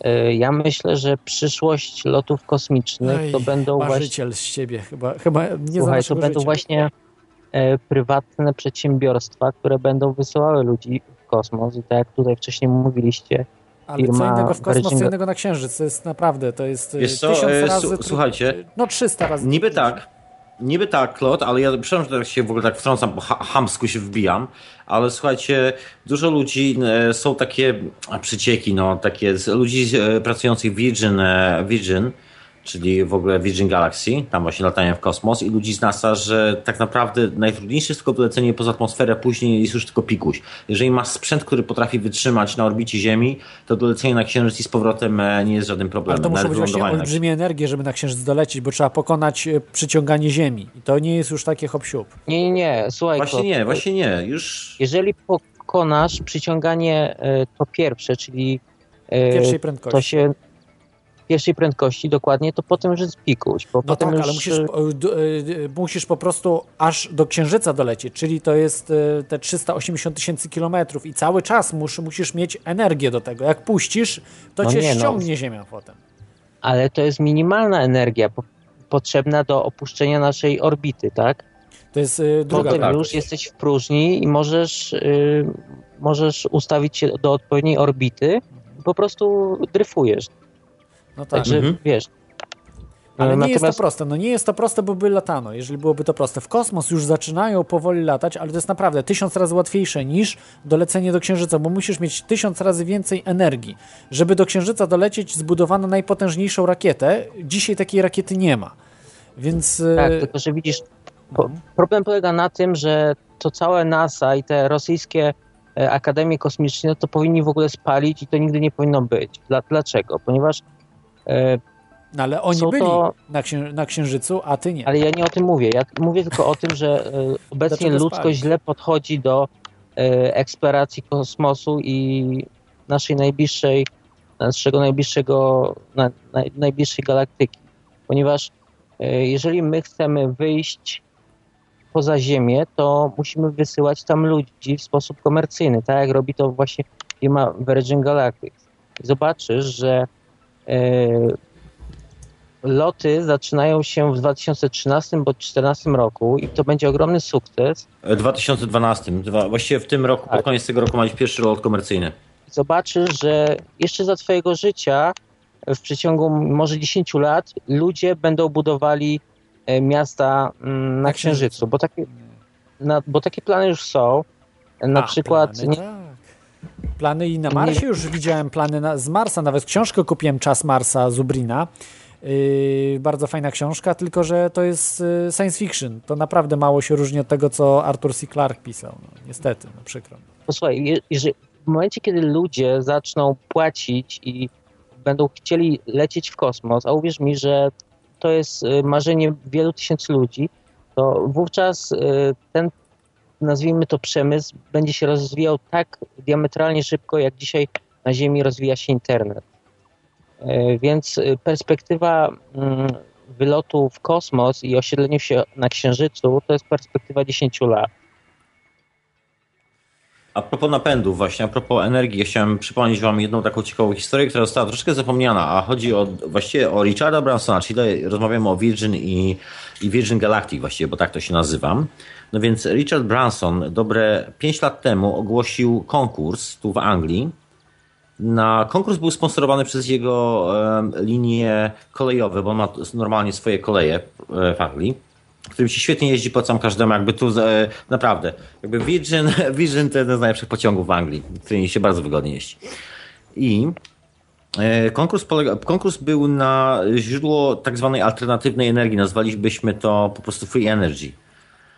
I na, wyniki tego konkursu, konkursu, nawet kiedy się skończył, a skończył się już chyba dwa lata temu z kawałkiem, nie zostały nigdy ogłoszone. Natomiast e, chłopaki z Virgin Galactic twierdzą, że nie mają problemu z, oble, z lotami dookoła Księżyca. I że ich maszyna to wytrzymuje i nie ma z tym problemu. No zobaczymy, zobaczymy jak I nagle to się, nagle, się okazuje, nagle się okazuje, że NASA przekonstruowuje swój program i oprócz w ogóle NASY i oprócz Richarda Bransona pojawiały się kolejni ludzie na scenie, e, tacy bardzo biznesowi. Pojawiła się nowa grupa inwestorów w Stanach, która postanowiła e, być konkurencją dla Virgin Galactic. To jest ciekawe. okazuje. E, Przepraszam, Apecie, bo tu mam newsa, który jest dosyć powiązany z tym, co mówisz i może, może być to prawda. Obawiam się e, to, co mówisz i, i, i jeżeli jest to prawda, to do tego nie dojdzie. Dlaczego? E, Po, z, z prostej przyczyny. E, Nie, chce, nie chcą mieć rządy konkurencji i e, oświadczenie rządu USA właśnie o zakazie lotów na Księżyc. E, Nie zweryfikowałem tego, ale widziałem to w e, takim czasopiśmie The, The Hindu. To jest taka znana gazeta indyjska. Coś jak u nas Super Express, czyli taki, no, niby wiarygodna, ale może nie do końca. Siódme, wydanie z 7 września 2011 roku, w którym napisano, że y, od końca września 2011 roku Stany Zjednoczone zabraniają, w tym NASA, y, komukolwiek latać y, na Księżyc, znaczy komukolwiek, z prywatnym inicjatywą. To znaczy państwa inne mogą, w porozumieniu właśnie ze Stanami Zjednoczonymi mogą latać, ale absolutnie nie mogą prywaciarze latać. Nie wiem, nie zweryfikowałem tego, tylko mówię, że widziałem na stronie tej gazety i w internecie. Yy, No wiadomo, że tam mogą być jakieś przekłamania, ale myślę, że coś może być na rzeczy, że po prostu zestrzelą taki Virgin albo coś zrobią tak, żeby, żeby nie polecieli. No. Śrubkę No, odkręcą. wiem, że, Czy Klodzie, ja jest- mógłbym ci zadać jedno pytanie. Tak jest, prosimy. Gdzie Proszę. ty chciałbyś polecieć? Gdzie ja bym chciał lecie, y, polecieć? Ja Tak. planuję y, zrobić uprawnienie na samolot. Na razie mi to wystarcza, także nie będę wykraczał poza tam 4 Ale km. nie, ale w kosmos, bo zadajesz pytania dla każdego słuchacza, więc No tak, no e, jestem bardzo ciekaw, Nie planuję, bo to jest. y, ja, wbrew pozorom, niektórzy myślą, że jestem taki odjechany, gdzieś tam w kosmosie bujam, ale jest to według mnie nierealne. Myślę, że jesteśmy ostatnim pokoleniem, my właśnie żyjący, jesteśmy ostatnim pokoleniem niepodróżników, czyli nie mamy być szans powtórzyć to, co, tego, co dokonywał y, Kolumb, Magellan, y, prawda, tego typu zdobywania nowego świata, bo jeszcze y, to nie, nie jest dla nas. To jest ludzi już zupełnie inaczej myślących, którzy się dopiero teraz rodzą i oni będą zdobywali ten e, świat. My musimy umożliwić im to, czyli musimy rozpropagować tą wiedzę, że da się zbudować takie silniki, że da się po prostu zdobywać ten e, kosmos. Ale są ludzie, którzy nie chcą, żebyśmy tego dokonali, więc oni będą wszystko niszczyli, wszystko e, tak robili, żeby tego nie było i dlatego my po prostu nie polecimy. Znaczy ja się bardzo dziwię te, temu, co mówisz, bo przecież masz świadomość tego, że takie firmy jak Virgin już w przyszłym roku będą wysyłali ludzi na orbitę, a za 5 lat być może będą orbitowali Księżyc, a za 10 będziemy latali na Księżyc. No więc tak, ale to na razie oni deklarują. Deklarowali, że y, chcieli y, Concorda kupić i nic z tego nie wyszło, prawda? Poszedł na E, słuchaj, tak Claude, dalej. To nie Więc- są deklaracje. Firma Virgin ma zaliczone loty i te maszyny latają i No, startują nie z bazy. widziałem Nie te loty. wykonują, No, no dobrze, no jest to tam, zdobyli tam, Nie wy- tą y, granicę. ale nie, wyko- wielki, nie ale- wykonują lotów komercyjnych jeszcze, ale w, już latają normalnie, bo już ludzie są już zapłacili za bazy. bilety, no daj spokój. Ja nie twierdzę, że w kosmos mogą polecieć, ale to jest kosmos ubogi, to jest powyżej tam granica 150-200 kilometrów. To jest naprawdę bardzo blisko. Y, Księżyc jest 380 tysięcy. To nawet Virgin nie będzie latał na 1000 kilometrów.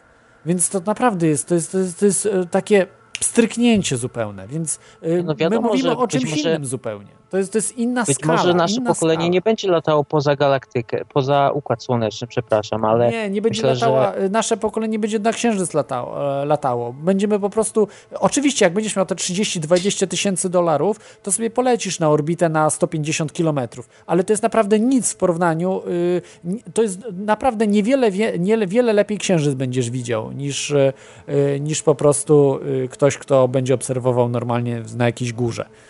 Więc y, to, to jest tylko taki bajerek, nie? Żeby, tak jak teraz, e, nie wiem czy wiecie, że też na stację Mir latali e, tak m, e, biznesmeni za E, dosyć tak, większe tak, pieniądze i, i oni tam byli ileś dni, a nie tylko w tą i z powrotem, tylko sobie tam siedzieli troszeczkę dłużej. Ale wiesz co, jeszcze tylko powiem to, myślę, że Klot nie doceniasz siły komercji. Czym jest, jeżeli ludzie chcą tam polecieć, a czym jest, jeżeli państwo. Do tej pory e, tylko NASA zbierała e, z podatków pieniądze i chcieli coś tam zrobić, prawda? No A w momencie, inne kiedy agencje, ludzie prawda, będą chcieli w momencie, kiedy ludzie będą chcieli polecieć na Księżyc, zrobią to w przeciągu paru lat. Ta technologia już dawno jest, bo Ale już ona jest pokazali... utajniona, utajniona. Oczywiście ja się zgadzam, że technologia jest, żeby tam do- dolatywać i y, nie oparta o spalanie paliwa, tylko zupełnie jakieś inne, czy jonowe na przykład silniki, czy jakieś jeszcze bardziej wymyślne. Już nie mówię o antygrawitacyjnych, ale zupełnie nowe rozwiązania, na przykład lif, liftery, y, te jonowe silniki, bardzo ciekawe. Y, niektóre wersje z nich działają w próżni, więc, y, więc to są naprawdę bardzo fajne, y, bardzo fajne projekty i to, to, to mają. Nawet NASA ma taką technologię, ale tego nie ujawniają, bo po prostu mają nie latać tam. Nie wiem dlaczego. Może chodzi o kosmitów czy, czy coś innego, ale, ale nie latają. I, I teraz oni zablokują, wierzcie mi, że zablokują po prostu taki Virgin, żeby na Księżyc. Będą mogli latać, gdzie będą chcieli, sobie po orbicie na przykład. Będą sobie mogli latać blisko Księżyca, ale nie za blisko. I koniec. Tylko tak, że tak podlatywać do Księżyca i z powrotem, ale nie okrążać na przykład Księżyc. Tylko, że tak Dobrze. podlecieć i z powrotem. I zabronią po prostu. Zabronią i mają technologię y, taką kosmiczną, że będą mogli na przykład strącać takie statki. No i wtedy Virgin nie mm, na przykład da ultimatum y, takiej firmie i ta firma nie odważy się y, po prostu tam polecieć. Nawet jak będzie miało taką technologię. Znaczy wiesz No co, dobra, Konrad, to- nie do końca wierzę, że, że po prostu, że, to, że oni są to w stanie zrobić. Okazało się, bo tak naprawdę jak na największą ironią w tym wszystkim okazało się, że koleś, e, koleś z Anglii, który zrobił na największą fortunę, e, swoją pierwszą fortunę jak był 15-latkiem, e, zrobił większy postęp w technologii i wysłaniu i w ogóle konstrukcji w ogóle tych urządzeń, które latają w kosmos niż cała NASA. Aktualnie NASA przy, przez oficjalnie w ogóle podała Z dużo mniejszym budżetem, że, to się zgadzam, oczywiście że, ale to nawet nie to. To, to budżet to jest, to jest tylko, to jest pikuś, bo to tylko pieniądze, które możesz po prostu, możesz zdobyć więcej, jak się uprzesz na tym świecie. To jest możliwe, to nie jest aż taki problem. Ale się okazało o technologię. NASA jest, to jest duża taka socjalistyczna instytucja w środku, która jest bardzo, bardzo toporna na jakiekolwiek nowe rozwiązania bardzo często. To jest gigantyczny, to jest moloch, taki instytu, instytucjonalny moloch którym wszystko musi zostać przepchnięte. Nie ma zbyt wiele miejsca na aż tak rewolucyjne innowacje, jak w takiej firmie. I się okazuje, że NASA po zobaczeniu, co, się, co zrobili chłopaki, co zrobiły chłopaki z Virgin, w ogóle przeprogramowali swój program w ogóle kosmiczny i postanowili w ogóle y, korzystać z technologii. W ogóle zmiana jest odwrót od starych technologii. Postanowili iść dokładnie w polimery, tak jak zrobiło to Virgin. I na, tylko, że NASA się obudziło w momencie, kiedy Virgin zaliczyło udane loty w kosmos i z powrotem. To jest, ta, to jest taki dowcip sytuacyjny tego wszystkiego. I pierwsze, i nawet NASA, nawet NASA nie zaspało y, przed Boeingiem, bo pierwszy właściwie zastosował to komercyjnie Boeing w swoich nowych, te nowe szerokokadłubowce Boeinga, którym jeżeli ktoś lata z Nowego Jorku do Hongkongu, albo z Londynu do Azji, albo jakoś tak, są to takie duże, gigantyczne dwupokładowce, to te najnowsze, są, e, to są, są robione z włókien, z kompozytów. Dzięki temu spalanie paliwa spadło o połowę, czy jakoś tak, e, bo są lżejsze. I tu się okazuje i na przykład wytrzymalsze, czyli przeglądy techniczne, spalanie paliwa, odporniejsze na promieniowanie kosmiczne, bo może zrobić taki materiał, który odbija już sam w sobie, w samej swojej strukturze, no nie, w strukturze polimeru po prostu odbija, czyli e, to, to, już, to jest w ogóle rozmowa o nowych technologiach, które do tej pory do tej pory przez NASA nie były dotykane, bo NASA tam jednak zdecydowanie, pomimo wszystko, że, my, że jest taki mit no NASA, jakiś taki high-tech technologiczny, tam jest to firma, która jeszcze dużo rzeczy za pomocą młotka i gwoździa trochę robi, porównując do, do tak, Virgin. Tak, tu się w, w pełni zgadzam. E, Mapecie to jest też taka legenda z e, ołówkiem. To pewnie kojarzycie, że e, NASA tak. chciała zbudować za 40 tysięcy dolców e, długopis, który by działał, bo normalny długopis nie działa w, e, nieważkości i chcieli zbudować długopis, który, który będzie e, działał. No i udało im się za 40 tysięcy tysięcy dolarów, tam pi razy drzwi powiedzmy, a Rosjanie byli mądrzejsi, bo po prostu używali ołówków. które Inna działały. sprawa, Seci. E, inna sprawa, że w komercyjnym świecie najlepiej wyszli jednak na tym Amerykanie, bo teraz każdy z nas e, ma ten długopis w domu, to jest ten żelowy długopis. No to ja jest właśnie ten ale, ale dużo ludzi ma w domu, także anyway zarobi. No, no, tak, ale Karol, to jest, pokazuje po prostu pokazuje ten, ten absurd y, tego państwowego molocha, który, yy, który marnuje pieniądze tak naprawdę mhm. yy, podatników, bo to dużo taniej. Tu się zgadzam w pełni, ale to jest inny problem, to jest polityka. To jest polityka. Nie sądzę, żeby, nie sądzę, żeby politycy dzisiaj, e, dzisiaj, dzisiaj martwili się kosmosem. Myślę, że są udupieni takimi sprawami bardzo przyziemiesz ale aktualnie. nie, ty mówisz o politykach takich standardowych, ale jest polityka. A nie, myślę nawet o takiej globalnej polityce. I tamta polityka się bardzo interesuje kosmosem i nawet być może latają. Yy, o, czym, o czym była mowa. I dlatego oni latają, nie chcą, żeby te tajne projekty wszystkie wyszły. Oni latają, ale ludzie mają nie latać. Ludzie mają po prostu robić pieniądze, y, nie pieniądze robić. Mają pracować na swoich panów i nie, nie interesować się kosmosem. Kosmos nie jest dla y, motłochu, czyli dla nas, nie jest. Kosmos jest dla elit, dla tym, tego ułamka procenta, którzy po prostu latają, robią różne rzeczy i y, tym się zajmują. I o to chodzi. I oni chcą po prostu tego bronić, bo jeżeli to, to utracą także władzę, bo okaże się, y, kolejne spiski zaczną wychodzić, że tak naprawdę to jest zupełnie co innego, że ta NASA jednak latała. A to nie tylko o NASA chodzi, bo to jest NASA plus jeszcze y, tajne projekty różne, y, y, nieujawniane, gdzie NASA też w tym partycypuje, ale nie tylko. Są specjalne kosmodromy zrobione, nie te w Houston tam, nie te y, gdzieś na Florydzie, tylko ukryte ukryte, gdzie skąd startują po prostu rakiety. To jest właśnie. Mm, to są ciekawe rzeczy. Ale to też, y, to też sobie jeszcze na inny zupełnie, y, na inny temat, y, bo do tego na pewno powrócimy, jak będziemy rozmawiali o Księżycu, prawda? I o tych, czy wszystko się zakończyło na pewno na Apollo 17. Czy może coś było więcej? Czy może do tej pory może coś jest, prawda? E, Karol, jaka jest twoja w ogóle refleksja na ten temat? Bo tak, bo Klot jest, Klot jak, Klot jest spiskowy, to normalne. Ja jestem taki jak zwykle e, bardzo pozytywny i myślę, że już jest chyba za późno, że już ta technologia troszkę za, za daleko poszło wszystko w las, że już się nie da tego zatrzymać. Ja myślę, że e, Klot zmieni zdanie w, za, za pół roku, za rok, w momencie, kiedy Virgin zacznie wysyłać swoich pierwszych ludzi w przestrzeń kosmiczną. A uwierzcie mi, że wtedy to ruszy tak z kopyta, że mm, kolejna misja, czyli okrążenie Księżyca, będzie tylko kwestią paru lat. Um, I myślę, że po prostu e, to jest tak, że w momencie, kiedy państwowy urząd, taki jak NASA, robi takie misje w kosmos, to one z góry są skazane na niepowodzenie. A w momencie, kiedy ludzkość będzie e, eksplorowała przestrzeń kosmiczną, to po prostu pójdą e, to nie tyle, że fundusze, ale po prostu ludzka energia, moc e, i podbijemy na początku Księżyc, potem może Mars, a potem jeszcze dalej. Więc e, wiesz, mój z ojciec na się, przykład. Z się zgodzę. Mój ojciec na przykład nigdy nie wierzył, że kiedykolwiek e, będzie mu dane polecieć samolotem, prawda? Wtedy to było, wtedy to było coś nieosiągalnego. A dzisiaj lata raz w miesiącu praktycznie. Więc y, jeżeli dzisiaj, Claude, mówisz, że tobie nigdy nie będzie dane y, wyjść poza przestrzeń do kosmosu, to myślę, że po prostu y, bardzo się mylisz, bo... To znaczy widzisz... nie, ja się zgodzę, że będę mógł tam wydać 20, ale te pieniądze nie, nie, sensownie nie, nie, zainwestuję, po prostu, że, mi, że mnie to nie pasjonuje za takie pieniądze, prawda, żeby polecieć tam na tam godzinkę czy coś i wrócić, bo to jest dla mnie wesołe miasteczko prawda? Jeżeli to będzie na przykład tanie takie przeloty na zasadzie, tak jak dzisiaj Ryanerem latamy, tak? Czy tanimi liniami lotniczymi, że takie no, w to, w tą będą, no to, to, to, to, rozumiem, tak? Ale do tego nie ale, dojdzie. Ale sam pomyśl, jeżeli dzisiaj Virgin sprzedaje te swoje bilety za 250 tysięcy dolarów, e, to chyba za 25 tysięcy, tak? Czy jak to nie, nie, chyba, chyba 250. A, 200, na, na razie jest... No, aha, 250.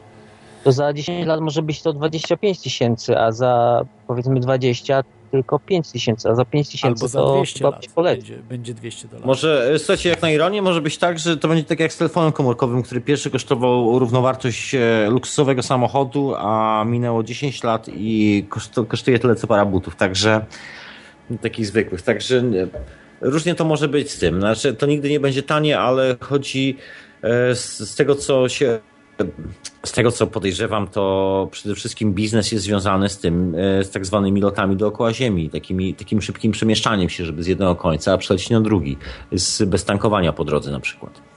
I to, są to, takie, to jest dobry pomysł. To, to jest dobry pomysł. To bo są pierwsze, energię są... zużywasz na wylot. Jeżeli wylecisz, to potem już y, praktycznie masz, y, no tylko nie ma, nie ma oporu, prawda? Powietrza nie ma. nie ma żadnego. Lecisz zgodnie z ruchem po prostu ziemi dookoła. Se płyniesz w powietrzu nad ziemi w ciągu właściwie godziny, dwie godziny pewnie jakoś tak być może zajęłoby na przykład dostanie się dokładnie z Londynu do Hongkongu, czyli na drugą stronę e, planety to jest w ogóle fenomenalnym czasem, bo normalnie, słuchajcie, leci się przez no, 14 godzin, no nie, z międzylądowaniem jeszcze gdzieś w Emiratach, żeby zatankować jeszcze raz po drodze.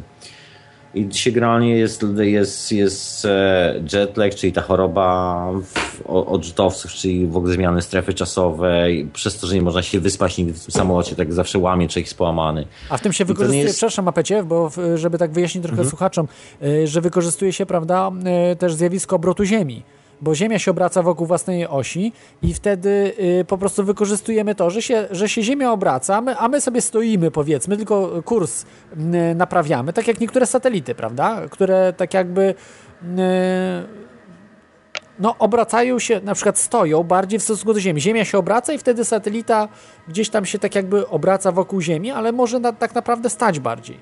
I chodzi samolot, tak. prawda, że wyhamowujemy go zupełnie, niemalże, bo on ma dużą bardzo prędkość, y, bo Ziemia nadaje też mu wielką prędkość temu, y, tej, tej rakiecie. On wyhamowywuje i, i po prostu yy, Ziemia sama wykonując ten obrót przyspiesza nam tą prędkość jakby, prawda? No ale to tak, taka Żeby, dygresja. żeby to dobrze zobrazować, to warto powiedzieć, że ta Międzynarodowa Stacja Kosmiczna ISS okrąża Ziemię w przeciągu 90 minut. O, właśnie. Dokładnie, dlatego, dokładnie, dlatego loty, takie są szacowane, że lot będzie trwał w okolicach maksymalnie dwóch godzin, bo chodzi o najdłużej trwa lądowanie i startowanie. Ten moment przechodzenia, nawet moment wchodzenia w atmosferę jest już przy dzisiejszych materiałach, technologiach i jest już pikusiem. Problem jest tylko po to, żeby postawić ją, wlecieć już tak normalnie na, nad lotnisko się znaleźć. Tylko tyle, to zajmuje czas. No, rewolucję na pewno. Virgin robi na pewno e, e, rewolucję. Zobaczymy na, na ile to po prostu zaskoczy. No i ja nie jestem niestety przekonany do, tego. Musi być jednak, e, no, jedyny plus mają, że faktycznie mogą mieć te takie yy, no, yy, tego czarnego konia swojego, czyli ten napęd nieujawniony, jakiś taki tajny. Zobacz, jonowy coś. przyjrzyjcie się na zdjęcia, przyjrzyj się Klot na zdjęcia tej maszyny, jak wygląda z tyłu, jak wygląda z tyłu właśnie napęd. On, ona jest tak ustawiona, że z reguły nie widać, e, tylko jak są zdjęcia z lotów testowych. To jest, e, to jest Tak. ten silnik, o którym mówiłeś, nowy, taki, że samo ciśnienie, on nie, ma, nie używa żadnego paliwa, sama prędkość e, w sobie i sprasowanie cząsteczek, które się znajdują, ile by ich nie było, jest wystarczająca, żeby uzyskać odrzut. Taki automatyczny silnik odrzutowy.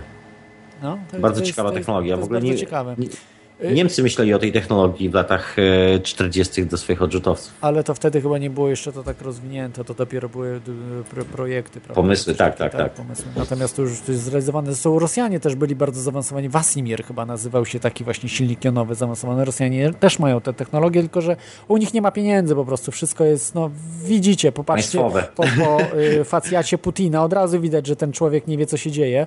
Y, marnują kompletnie pieniądze, rozkradają, także, y, no nie wiem, no Polacy się To- chyba powinni ja- ja cieszyć, myślę- że, że kraj jest, e, Rosja, kraj jest po prostu, y, skończy się pieniądze, skończą się z ropy i ten kraj po prostu się zapadnie. Y, Ja sam myślę, pod- że, że aktualnie właściwie tak naprawdę zgadzasz się z tezą Karola, bo można sobie te, teraz porównać taki socjalistyczny kraj, gdzie o wszystkim decyduje państwo i nie, nie jest tak, że, że są jakieś prywatne loty i drugi kraj, w którym właściwie nawet koleś, i to nie ze Stanów, tylko z Anglii, wykorzystał tylko tyle, bo chodzi o to, że są po prostu tańsze podatki i jest lotnisko takie, na którym e, jest miejsce, gdzie możesz zbudować lotnisko. To wszystko. Ale zaraz, on, on buduje chyba w Stanach Zjednoczonych ten Virgin. No tak, tak, tak. Richard Branson jest, jest kolesiem z Anglii, ale buduje, w, w ogóle to jest angielska firma, która buduje w Anglii jako prywatna, prywatne konsorcjum, po prostu prywatna Stanach firma. Zjednoczonych, Tak, to jest bardzo, Dokładnie. bardzo ciekawa inicjatywa. Nie wiem, czy wiecie, słyszeliście, że w Danii są maniacy, którzy budują rakiety. Y, Jest, so, a to nie tylko w Danii, wszędzie na świecie. Ale się to jest taki zaawansowany. Naprawdę oni, Mhm. oni y, jako pierwsi zbudowali y, sami własnym sumptem y, łódź podwodną, taką naprawdę dosyć zaawansowaną. Y, I goście są naprawdę wymiataczami, y, przodującą y, ekipą, która y, buduje rakiety. Oczywiście, ja nie mówię, że Richard, Richard Branson troszeczkę w innym kierunku poszedł, natomiast oni chcą na Księżyc dotrzeć y, z tą I technologią. Na satelity komercyjne się- wysyłać prywatnie. też, też. Y, Na razie robią te rakiety różne mm, naprawdę za grosze. Oni wydają nawet ułamek tego, co Richard Branson i na razie nie, nie mają zbyt y, jakichś takich pokaźnych efektów. Natomiast zbierają pieniądze poprzez internet, nawet sam chyba im wpłaciłem. Nie pamiętam, czy wpłaciłem, czy nie, ale coś tam wiem, że chyba, wiem, że chyba, chyba coś wpłaciłem im e, przez PayPola. E, W każdym razie możecie też wpłacić, jeśli chcecie. E, Nie pamiętam teraz w tej chwili, jak oni się nazywają, ale na pewno znajdziecie z Danii. E, W zeszłym roku była taka właśnie informacja o tym, że bardzo, bardzo aktywnie oni działają i być może im się uda w końcu wysłać. Na razie opracowują te rakiety, mają różne tam problemy, ale ale myślę, że, że im się w końcu uda. Ale to są, mówię, mówię, y, Richard Branson trochę lepszym kierunku poszedł, że zmienić technologię trzeba. To już nie można y, opracowywać na y, technologii rakiet, spalania paliwa, bo to jest zbyt droga technologia. Samo paliwo jest tak horrendalnie drogie, żeby wysłać y, taką rakietę, nie mówiąc już o bardzo niebezpiecznej sprawie. Jeżeli mamy tam tlen, prawda, wodór, y, No, czy no jakieś inne na- to na na, na bombie. bombie siedzisz. To, jest, to nie jest, To jest y, tak jak- szalony pomysł dosyć. to, to, to, jest, to jest bardzo niebezpieczne. Mocno. Wystarczy y, jeden błąd i po prostu wszystko jest spalone w jednej sekundzie. No, no, to jest. Musi być inna technologia do tego. Silniki jonowe są. Możecie sobie zobaczyć li- e, liftera, e, po polsku jest jonolot. To działa. To działa. Możecie sobie w domu zbudować taki jonolot. Oczywiście, który podnosi bardzo niewielki e, ciężar, e, bo tam może wam podnieść jakiegoś owada, prawda? Ale, ale możecie sobie w domu zbudować, podłączając do gniazdka, więc y, to działa. Tylko teraz kwestia, jak to zrobić, żeby to działało w kosmosie. To już jest wyższa szkoła jazdy. NASA to y, mówi, że potrafi. Y, Prawdopodobnie Bronson też, jeżeli, jeżeli coś takiego pracowują. No ale róbcie w domu. Może komuś się też to uda. Y, Coś takiego zbudować. Okej. ym, to teraz może puszczę y, kolejny kawałek y, Mike'a Oldfielda, y, na, na którym zarobił chyba pierwszy milion, prawda? Richard, Richard Branson. Richard Branson, To tak. był pierwszy właśnie człowiek, 15 którego wydawał. Pier, pierwszą płytę, którą wydał, to właśnie Mike Oldfielda Dzwony Rurowe, a tylko dlatego, że nikt inny nie chciał wydać tej płyty, bo uznali, że jest zbyt dziwna, zbyt ambitna, ludzie tego nie kupią i tak dalej i się mylili. Richard Branson przyjął Mike Oldfielda, wydał płytę i zarobił A wiesz pierwszy jak to zrobił? A wiesz jak to zrobił? Tak fizycznie? Po siedział w domu, e, siedział w domu po lekcjach i bo nie miał żadnego magazynu ani nic. To wszystkie płyty zamawiał, e, zamówienia, dał ogłoszenie w gazecie.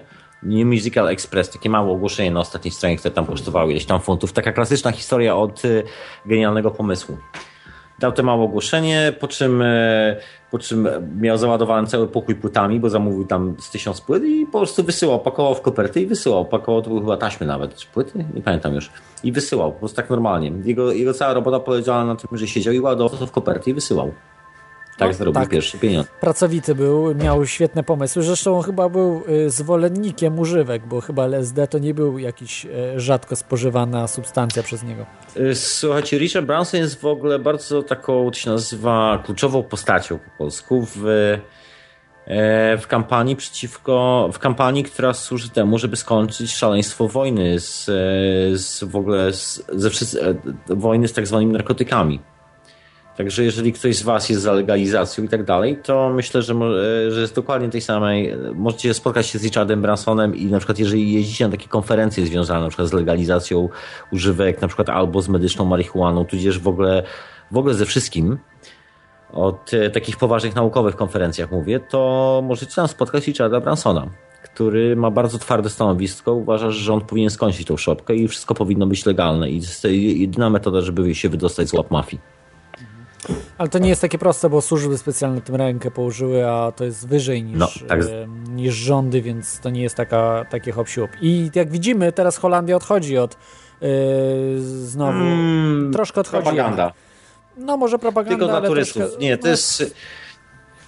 Przepraszam, że tak w ogóle nie kosmicznie, ale to, to jest tak e, troszkę niedomówienie, bo chodzi tylko i wyłącznie dla turystów i tylko i wyłącznie w, w części Holandii, która graniczy z Belgią. Zupełnie inaczej sprawa wygląda No dobra, na przykład dobra. W, Ale jednak, na przykład w Amsterdamie. coś jest na. To jest tylko, po prostu będziesz musiał mieć lokalne ID, żeby kupić, ale to też e, to nie przejdzie, bo to jest tak sprzeda- straszenie ludzi w Europie, natomiast jest gigantyczny sprzeciw w ogóle w samej Holandii przeciwko, bo to jest pomysł takich lokalnych kolesi, lokalnej samoobrony, czy jakoś tak. To znaczy nie, oni są powiązane z- ze służbami specjalnymi. To jest wszystko powiązane, to nie tak, że ktoś sobie wymyśla. To nie, to są po prostu ludzie. Oni oczywiście to są nieświadomi, którzy tam występują z tym, ale oni są przez kogoś inspirowani, od kogo dostał pieniądze, kto ich nakręca y, na, na tym wszystkim, więc to zawsze Mm. stoją za tym służby specjalne, żeby po prostu delegalizować narkotyki. Y, To Powiem jest tak, naprawdę w- świetny interes. Że zaczęło się to w Antwerpii, z tego co ja wiem po prostu, bo chociażby z tego że gdzieś tam, no mniejsza to. Zaczęło się, y, mam granie kontakt z tym krajem, chociażby przez znajomych i, i, i nawet miałem tam swój rower przez kawałek czasu. No i, i w Antwerpii był problem z dzieciakami, które przyjeżdżały z Francji i robiły straszny burdel w mieście, dosłownie. Po prostu weekend to były, był problem. Holandia jest bardzo spokojnym krajem i w mo- moment, kiedy się turyści, zaczęły się po prostu dziwne rzeczy. Więc się wkurzyli i stwierdzono, że zamykają coffee shopy przy granicy, bo te takie durne dzieciaki przyjeżdżały tylko po to, żeby kupić trochę zioła i wrócić do siebie. Także zmusili jako do jeżdżenia dalej. Także tylko wytwarci pojadą dalej. A się okazuje, że nacjonaliści podchwycili ten pomysł, stwierdzili, że to, to jest rozwiązanie wszystkich problemów. Wszyscy się z nich śmieją tak naprawdę. Wszyscy się pukają w głowę i każdy wie, że zacznie się zaraz mafia w Holandii, której tam nie widziano od e, 30 lat. Także to jest, to jest tylko taki propagandowy straszenie chyba na polskich portalach, bo to zauważyłem ten news. Znaczy w, Anglii też to czytałem, ale to jest tak, w Anglii są podane dwie strony tej sprawy, czyli na przykład e, gigantyczny sprzeciw, który jest w Holandii, taki przeciwko tej sprawie, bo wiadomo, że skończy się to mafią. Okej, okay. zostawmy narkotyki, e, Dokładnie. to jest zupełnie na inną audycję. A teraz posłuchajmy e, Michael Fielda, właśnie człowieka, który no można powiedzieć, że jest bardzo związany z Richardem Bransonem, czyli wszystko się taką, y, taką kołem toczy. Historia. Po, pole I to jest, to jest świetna, świetna płyta. The Songs of Distant Earth, czyli y, piosenki z dalekiej Ziemi, właśnie dalekiej. Albo tej naszej dalekiej, jeżeli my jesteśmy daleko, albo odwrotnie, drugiej Ziemi dalekiej. Okej. Okay, posłuchajcie, zaraz wracamy. Komputery, szmery i inne bajery, kosmiczne reptiliany, magiczne talizmany, zapraszanie gości z siódmej gęstości, narkomani z kosmosu i teoria chaosu. Teoria chaosu. Wiedz, że coś się dzieje. I jesteśmy, jesteśmy z powrotem. Mam nadzieję, że dobrze mnie słychać. Niestety troszkę komputer yy, tutaj yy, zawadza. Z nami jest Mapet, ale mamy także telefon z samiutkiego y, Waszyngtonu, jeśli dobrze y, kojarzę. Mamy, jest Kuba z nami na antenie. Witam serdecznie słuchaczy. Tak tylko chciałem wspomnieć dwa słowa, bo akurat no, taki temat, który bardzo aktualnie tutaj dotknął nasze rejony. Mhm. NASA, tak. Akurat tak się składa, że mieszkam nie wiem, 5 minut od tego Allen Space Museum. To takie jest największe i najnowocześniejsze muzeum w Stanach, właśnie yy, zadedykowane lotnictwu, a jest tam taka super sekcja cała, która jest zadedykowana tym wojażom, że tak powiem, kosmicznym. I, I, nie wiem, czy to było podane w polskich, czy tam w jakichś europejskich wiadomościach. U nas to było do, dookoła wszędzie. Takie, było, było, było. Po prostu te przeloty podmieniali nam właśnie tego. Y, cały czas tutaj mieliśmy, odkąd otworzyli to muzeum, to nie wiem, z 5, może 7 lat temu, mieliśmy ten Enterprise. To jeden z takich modeli tego, tego wahadłowca, który no, no, został stworzony, ale niestety nigdy na żadnej misji ten akurat nie był, ale na podstawie jego właśnie tam jakieś uwocześnienia wprowadzono, ale to jest dokładna kopia tych, które latają. I, I, akurat się tak złożyło, że w zeszłym tygodniu, chyba w czwartek, podmieniali nam te właśnie, e, e, jednego właśnie, przyle, jeden przyleciał chyba z Nowego Jorku, e, a, a, a, a, po, i podmienili z tego Enterprise na Discovery, który tam miał chyba 23 czy 24 jakieś misje ukończone i, i to był taki, że tak powiem, weteran tych wojaży kosmicznych. I, I, no taka ciekawostka, no, no wszyscy byli zafascynowani tym u nas i, i, każdy miał takie e, różne uczucia. To było takie bardzo ciekawe, bo, bo, bo to nie, ogólnie radość, no bo nie wiem, wszyscy mogli głowę zacząć do góry i zobaczyć Boeinga lecącego, który miał przy sobie przyczepiony ten wahadłowiec, tak? I to no, robi ogromne wrażenie, tym bardziej, że to nie był przelot taki jak bo, prze, przewieźli tam coś, tylko on tutaj u nas latał normalnie, nie wiem, 5 czy 10 kółek i to dokładnie nad szkołami tutaj, nad, nad, nad moim miejscem pracy i, i, nad różnymi innymi. Po prostu latał w kółko, żeby ludzie mogli się popatrzeć. Nie? Cały tam ruch lotniczy został zatrzymany i naprawdę widowiskowo to strasznie wyglądało, bo on bardzo nisko latał. To normalnie można było widzieć, no i później lądowanie. Ja takiego linka gdzieś podesłałem. E, na czacie. mogę wkleić tu.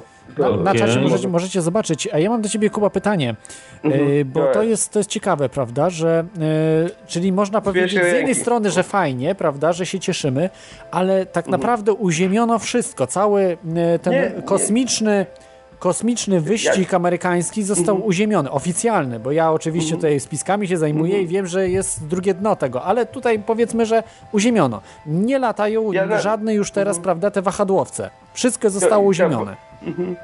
I, i co, co w zamian? Co w zamian? Przecież, przecież musimy się rozwijać. Dla mnie, dla mnie to najbardziej zawsze mnie ludzie fascynują, nie tyle technologie, ile tylko po prostu patrzyłem na tych starszych ludzi, z którymi często pracuję, nie wiem, w wieku, nie wiem, tam 50 lat dajmy, to oni normalnie po prostu, dla nich to było ogromne przeżycie, bo oni pamiętają te wszystkie lądowania, czy nawet starsi ludzie, pamiętają te pierwsze lądowania i te, te Apollo i tak dalej osobiście, to oni byli naprawdę przylepieni do odbiorników telewizyjnych, jak to się działo. Poniekąd oni, im naprawdę smutno było to widzieć, te, te, te, te, te. No i miałem taką babkę, z którą pracowałem, to po prostu i dużo mnie akurat w się składa, że część ludzi też z lotnictwem jest związana jacyś tam mm, emeryci czy inni, tak? Bo tak się w tych instytucjach różnych tak składa. Ale no mówię, nie było to taki, y, że tak powiem, jednoznaczna radość ogólnie, tak? No, no jakaś era naprawdę się skończyła i, i po prostu każdy o tym też mówił. I no to takie po prostu trochę depresyjne. Ja, ja, dla, dla nich ja widziałem, że po prostu, no, no właśnie tak jak mówiłeś, Klot, a teraz to co, nie? Teraz to co? To nic nie wiemy co, tak naprawdę, nie? a, no słuchajcie, jest... Is a English boy in a town, um, Richard Branson on the corner. No ja, ja jego samolot widzę co, co, co, co, za każdym razem jak idę. To naprawdę, nie wiem czy widziałeś te jego e, e, wynalazki z bliska. Ja, ja, ja mogę, mam okazję ich dotknąć i widzieć z bliska, bo tutaj w tym e, właśnie nie muzeum... z bliska. Nie, no po prostu ja powiem wam, bo to, lotnis, to muzeum jest tutaj najbliżej. To dla mnie to jest naprawdę super atrakcja, bo z synem jesteśmy, no nie wiem, no raz na miesiąc tam jesteśmy, no bo Maniacy. fajnie po prostu jest, jest, nie, jest blisko, jest po prostu super. Wieża jest taka Wieża jest wbudowana w to lotnisko, można sobie wejść, nie, i nie wiem, y, jest za darmo oczywiście, bo nas wszystkie muzea w Waszyngtonie są za darmo, nie? Po prostu to, to jest taka, ta, taki luksus tego. A w Londynie to samo. Także no, w Londynie to samo. Także... Podatków niby tam płacone, czasami trzeba za, za, za parking za, za, w godzinach szczytu zapłacić, no ale to tyle, tyle że. Y, to mówię, ten Virgin, co, co mówiłeś, to, to tam jest ten samolot, pierwszy jego, tak, taki ekstra wyeksponowany. I to był chyba w 2000, nie wiem, czwartym roku czy 2003 mm, do, dookoła świata sobie przeleciał, bez tankowania, nie? Taki malutki. Osobę przewiózł normalnie i 60 chyba 7 godzin mu to zajęło. Ale, ale po prostu te, te kształty są tak futurystyczne, że po prostu coś, coś niewyobrażalnego. Nie? On, te, te, te samoloty projektowane przez niego to wyglądają już jak, jak statki kosmiczne, już wtedy wyglądały, tak? Tam, tam no. 10 lat temu no to, to naprawdę robi ogromne wrażenie I, i na pewno jakiś potencjał w tym jest. Tyle, że jak patrzysz na ten Shadow z bliska, y, Muppet i mówię Claude i słuchacze, to po prostu to jest tak ogromne, to tak nie widać, może na tym wideo troszeczkę zobaczycie, ale jest to tak super zrobione i te materiały to są tak niesamowite, że no, to nie jest żadne y, żelazo, czy, czy po prostu to widać, że to jest lekkie, tak?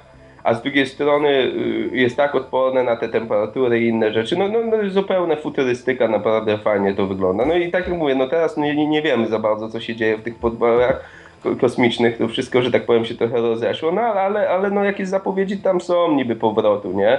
Y, jednak tam, tam te technologie 2030, nasze tak bardzo... 40. Nie, Nawet w się szybciej. I tak krytykowaliście i ten długopis też słyszałem. To nie jest tak źle. Mnóstwo e, medicine, me, me, e, lekarstw wynaleziono przez te podboje i, i wiele tej propagandy się naczytałem w tym muzeum, to mógłbym mówić bez końca, ale nie chcę. Nie chcę znaczy to tam drugą bardzo... właśnie propagandę taką, że odkręcali, prawda, to wszystko. No bo jednak dużo pieniędzy zmarnowała NASA, no to trzeba powiedzieć, że nie, znaczy, oczywiście wiesz, sukcesy, sukcesy tak, bo też jak tutaj znaczy, Karol mówił, to się yy, też do końca z nim nie zgodzę, bo jednak NASA miała wielkie sukcesy. Na Księżycu wylądowanie, prawda, z technologią taką, no, kiepską, prawda, te komputery, to wszystko było bardzo prymitywne, a jednak ludzie dali radę, prawda, wylądować tam i, i nie raz, a e, sześć razy, bo sześć było e, wypraw e, na Księżyc, także no, wielki sukces. Natomiast koszty duże. No, mi się zdaje, że te koszty właśnie mnie to zadziwiam i czasami też już teraz dużo mniej, ale, ale kiedyś miałem okazję też e, podsłuchiwać trochę i ten kontestacji i teraz właśnie ciebie, Claude. Mnie zawsze fascynuje, dlaczego polscy podatnicy czy ktokolwiek martwi się ile Amerykanie pieniędzy wydają. Mi osobiście się wydaje, że z tych podatków z tego wszystkiego są instytucje i momenty, w których pieniądze naprawdę się nie liczą i, i po prostu ile to by nie kosztowało w tamtym czasie, to by i tak się zdarzyło. I po prostu myślę, że ten y, pomysł taki pieniądza, czy jakichś limitacji związanych z nim, to trzeba wziąć out of equation, jakby to powiedzieli tutaj, mhm. nie? Poza, poza ten nawias, nawias tak? I, i po to... prostu to, to w ogóle nie ma, pieniądze nie... Żadnego znaczenia. Nie, nie, kompletnie. Czy jest tak, jak już powiedział, że na zbrojenie na przykład jakieś ktoś budżet ma, takie coś to jest, wiesz, to, to może dla, dla ludzi takich jak ty i ja, tu ktoś powie, że w budżecie ma, nie wiem, 20% PKB, a to jest bzdura, bo jak potrzeba, to ten budżet mo można, nie wiem, y, y, tysiąckrotnie zwiększyć i po prostu to, to nikt nawet nie będzie o tym wiedział, tak? I, i, I, nie będzie się tym przejmował, nie? I tak samo mówię, jeżeli by był jakiś kierunek taki, którym, bo to wszystko chodzi o kierunek. Jeżeli był kierunek oficjalnego, nie wiem, tam podboju kosmosu, to pieniądze mi się zdaje znalazłyby się i, i to po prostu Tyle, że no, no kierunek jest teraz akurat inny, nie? Po prostu inne Żaden. rzeczy mi się zdaje. Rząd Bez- bez amerykański. nie, no, nie ma wizji. No, ma, mamy kierunki różne, dużo pieniędzy Afganistan i Irak No tak, tak, tak, ale mówimy o, o w, kosmo, w kosmosie nie mają wizji. Oficjalnie nie ma żadnej wizji. Słuchajcie, No, oficjalnie nie ma, ale...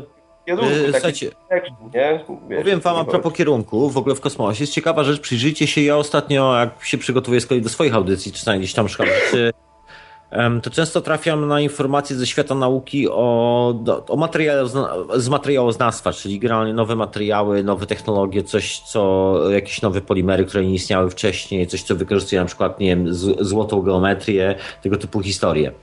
I w Amerykanie, szczególnie właśnie z NASA, y, mają aktualnie na koncie kilka bardzo ciekawych odkryć takich nowych polimerów, które idealnie na przykład absorbują w ogóle wytwarzaną energię z zewnątrz. Przyjmują wszystko i praktycznie to się zachowuje lepiej niż e, to, czego używano do, e, w, w promach kosmicznych, e, żeby, żeby one się po prostu nie spaliły. To jest to, ta ciemna masa od spodu. Jest nowy taki materiał, który jest, nie wiem, na razie chyba go testują, nie wiem, nic, nic za bardzo Mi się dużo. wydaje, że, że, że większość tych całego research, tak jak na pewno słychać bardzo dużo w Polsce Mhm. i czym w Europie, te drony wszystko poszło, w te bezzałogowe, nie? Po prostu wynalazki, które są w stanie robić naprawdę rzeczy, o których, no nie wiem, my wiemy, nie wiemy. W większości to są właśnie takie rzeczy, których nie, nie wiemy, do czego one są, ale mi się wydaje, że jednak du duże, że tak powiem, nakłady no jeżeli można człowieka wyeliminować, a, a, a człowiek, jak wiemy, jest największym, nie wiem, przyczyną błędów, tak, nie wiem, Czarnobyl nam się zdarzył przez jakiś niewłaściwy test i jakieś inne rzeczy nam się wydarzyły, tak, w historii nie, różne tragedie i to było niespowodowane, nie wiem, maszyna nie zadziałała, tylko ktoś tam przycisk zły przycisnął. No i myślę, że, że w pewnym momencie ludzie zastanowili się, no, no można było tego człowieka wyeliminować i, i teraz już w dzisiejszych czasach mi się zdaje można. No i w te bezzałogowe jakieś takie podboje, czy jakieś inne, że tak powiem, wynalazki. I to już widać, to już słychać nawet o tym, tak? Jak jed- jeden się udało gdzieś tam zestrzelić w Iranie, to trochę kłopot był, no ale to... Ale to wszystko militarne, prawda? Militarne y, zabawki. Wiem, że kiedyś, wiesz, y, Kuba... Ja, no, y, Cywilne NASA to też nigdy nie było, nie? Y, y, Tak, to tak, prawda. tak, zgadza się, że to z wojskiem było powiązane, ale tak jak Carl Sagan Zeke kiedyś Heil. mówił, żeby po prostu NASA miała świetny cel i początkowo to się realizowało, żeby odciągnąć wojskowych y, od tych idiotycznych pomysłów realizacji y, walki, z, na przykład ze Związkiem Radzieckim. Wiem, że Carl Sagan dogadywał się z innymi astronomami ze Związku Radzieckiego i koniec lat 60., a początek bardziej 70., taka do, do połowy lat 70., po prostu było takie zbliżenie Związku Radzieckiego i po, po tych misjach księżycowych, żeby coś wspólnie robić. I wyobraźcie sobie, że były wspólne e, różne działania e, w kosmosie Związku Radzieckiego i Stanów Zjednoczonych, jeszcze przed Reaganem, przed e, jak się już politycy wzięli za to, za to wszystko. Znaczy te Gwiezdne Wojny to był ciekawy koncept, bo to nie chodziło o Gwiezdne Wojny, Ale to już tak? później. Gwiezdne Wojny Tylko- właśnie były tylko- później, jak się to pokończyło wszystko. To jeszcze przed Gwiezdnymi No, no Wojnami tak. było. I oni razem. Ale to Są były nawet takie, takie tajne, bardziej wyścigi, tak? Mhm. y, tajne To misje. Nie, że oni razem Reagana działali, taki. wiecie? Razem. Y, Były y, przygotowania do tego. Le, Leonid, jak on się nazywał na nazwisko? Leonid na, na, na, chyba na nazwisko miał, a na imię y, Sergiej Leoniczek, jakoś tak. W każdym razie mm, y, y, są świadkowie tego, że były wspólne misje. One były oczywiście tajne, ale mm, były y, radzi- radziecko-amerykańskie. Y, I od tamtej pory y, tak naprawdę współpracują ze sobą y, te dwa kraje. Po, do tego dołączyły oczywiście Chiny, y, Europejska Agencja i wiem, że japońska też, też, też działa i y, indyjska. Y, I razem, y, ra, razem współpracują, ustalając pewne, pewne rzeczy, czego robi, co można robić, czego nie robić. To wszystko oczywiście wynika ze spisków, że tam y, nie jesteśmy sami we wszechświecie, w kosmosie tutaj, bardziej bliżej, prawda? Nie jesteśmy sami. To jedna sprawa. A druga, y, została zafałszowana historia przez NASA i Związek Radziecki i nie chcą, żeby to było odkręcane, ze względu na to, że wyjdą na y, oszustów. A żaden po, polityk czy żaden państwo, władza państwowa nie chce wyjść na oszustów, bo to wtedy będzie tragedia dla, mm, dla tych rządzących. No, ludzie się po prostu odwrócą od nich, mogą nawet obalić taki rząd, obalić system cały wręcz. Yy, Więc dlatego to kłamstwo musi trwać. I dlatego są te naciski, będą przynajmniej naciski na Virgin, żeby na Księżyc nie latali, żeby tego nie publikowali tych zdjęć. No jak to? No to To bardziej chyba Chin się boją, wiesz, bo Chińczycy na przykład są bardziej skłonni i ludzie, i No, rząd wiesz, też do publikowania już mają zdjęć. zdjęcia przez Księżyca, Chińczycy też i co? I nie opublikowali Mają. nic, nie? Ale, ale tam, tam może wygląda, bo na przykład jest taka ciekawostka z jakością zdjęć. Strasznie się po, pomimo e, potężnego rozwoju cywilizacji, prawda, i technologii, okazuje się, że zdjęcia NASA pogorszyły się tak e, no 300% w dół od zdjęć, które robili w latach 60. No, Taka musiało się ciekawostka. troszkę pogorszyć, bo wiesz, bo no, wtedy wydaje, za że- dużo szczegółów będzie. Mi się wydaje, że poniekąd też no, zawsze chodzi o cel, tak? I, I myślę, że warto się zastanowić nad tym. y, No, na przykład no, kiedyś to cel można było zdefiniować tego podboju kosmosu, no nie wiem, z pięć ich było, tak? Co najmniej. No nie wiem, media były zafascynowane, tak? Każdy chciał, wyścig zbrojeń trwał, tak? Propaganda tak, no i, no i ta nauka, że tak powiem, takie, no, no, no, no, że tak powiem, przedzierała się po raz pierwszy w te takie nieznane, tak? No, no dzisiaj, no nie wiem, y, ludzie oglądają American Idol, jakieś śmieci w telewizji, nikt, nikt się nie zajmuje, wiesz, y, y, taką poważną nauką, jakoś to ich, nie wiem, nie fascynuje już, tak? Nawet sądy w Polsce, w Polsce nie pokazują, tak? Wy zawsze tą Pokazują, tak pokazują wspominacie. w jakichś telewizjach, które mają 1% satelitarnych chyba, tak? W Nie, telewizji. nie, ale ja żartuję, na pewno... Na, No, nie, ale to na wiesz, no to jest to bez sensu. Bez sensu pokazywać, trzeba nowe sądy robić, nowe programy, nowe, to wszystko musi być... Słuchajcie, ale...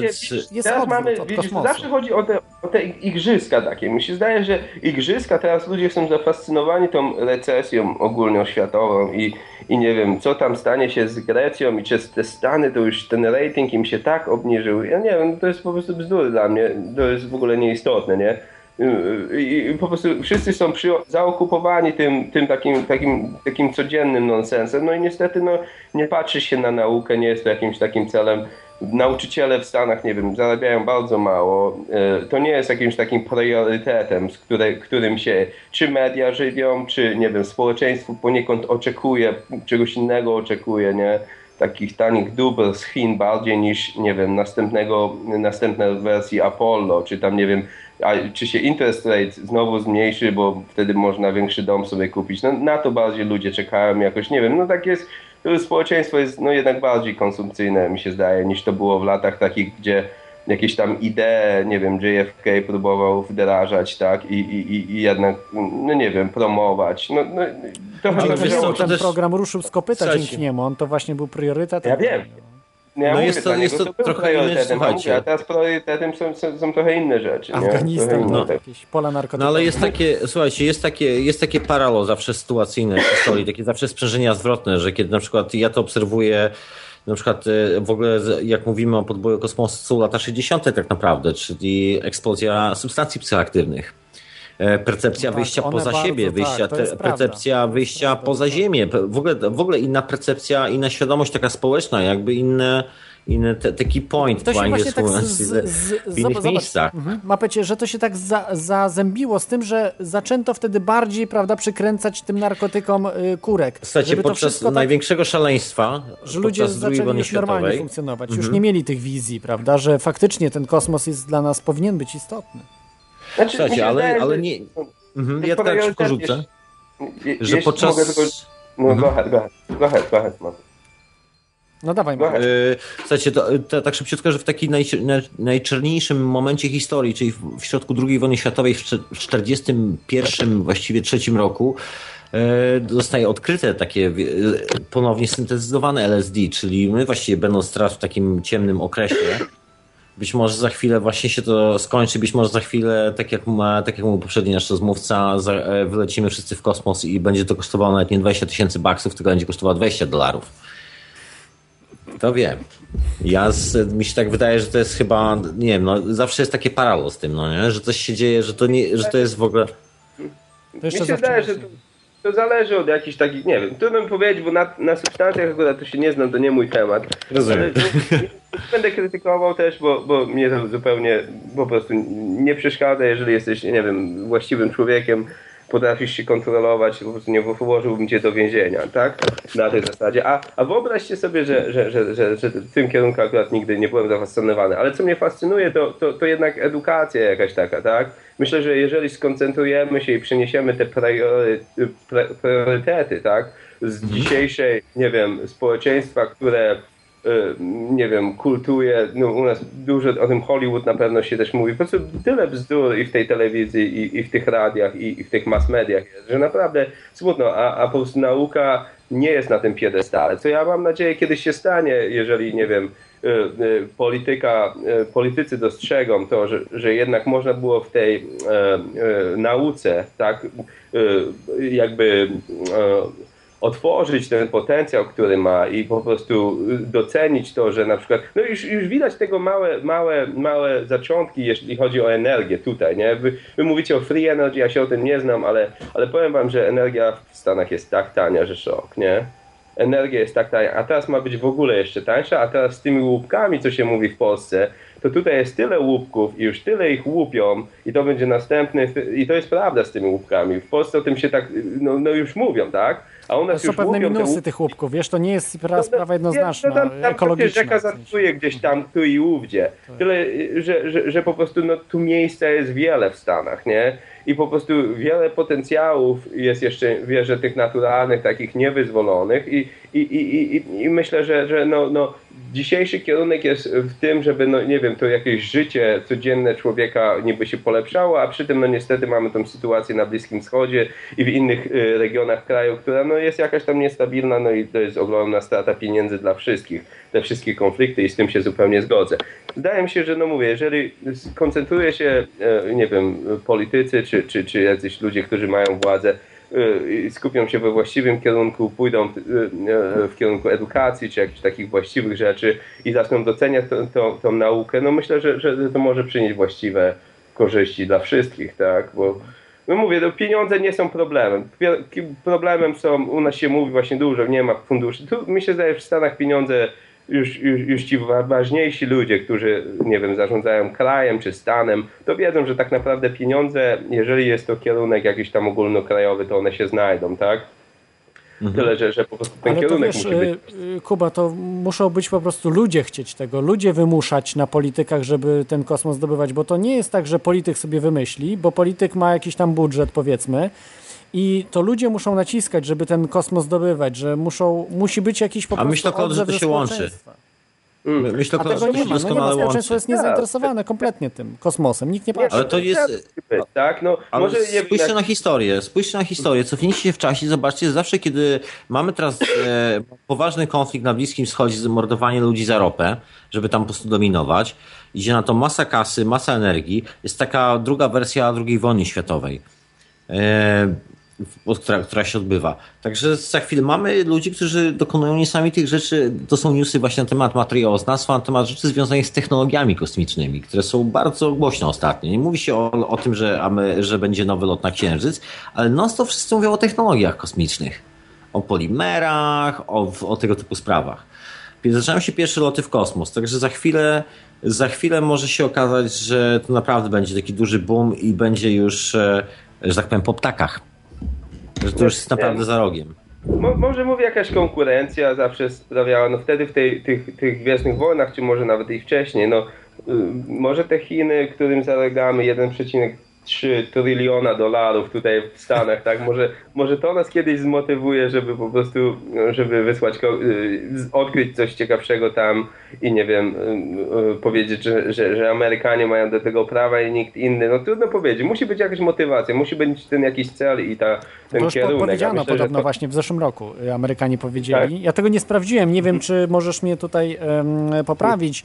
W gazecie Hindu, hinduskiej gazecie, że Amerykanie, rząd USA powiedział o zakazie lotów na Księżyc właśnie prze, prze, e, prywa, prywatnych jakichś tam ludzi, czy coś takiego. Że to, nie, to o tym, o tym nie, nie, nie, nie słyszałem, ale, no ale mówię, to, ogólnie ten temat po prostu strasznie. To z Bushem się zaczęło i później Obama ten taki jeden zrobił ko tą decyzję taką, że po prostu no obcinają, czy tam przez, e, zmieniają ske, ske, um, um, schedule, zmieniają Jak to się nazywa? No, no tych lotów, czy odkryć tym, czy tej mi- misji do Marsa, to po prostu to już było taki bummer, że, że Kalendarz, no, show. tak można powiedzieć. Kalendarz, właśnie. Zmieniałem kalendarz. Jak ktoś mówi, że coś zmienia kalendarz, to tak jakbyś w Stanach powiedział, że zamknęli następne, następne coś tam, tak? To jest do likwidacji, tak?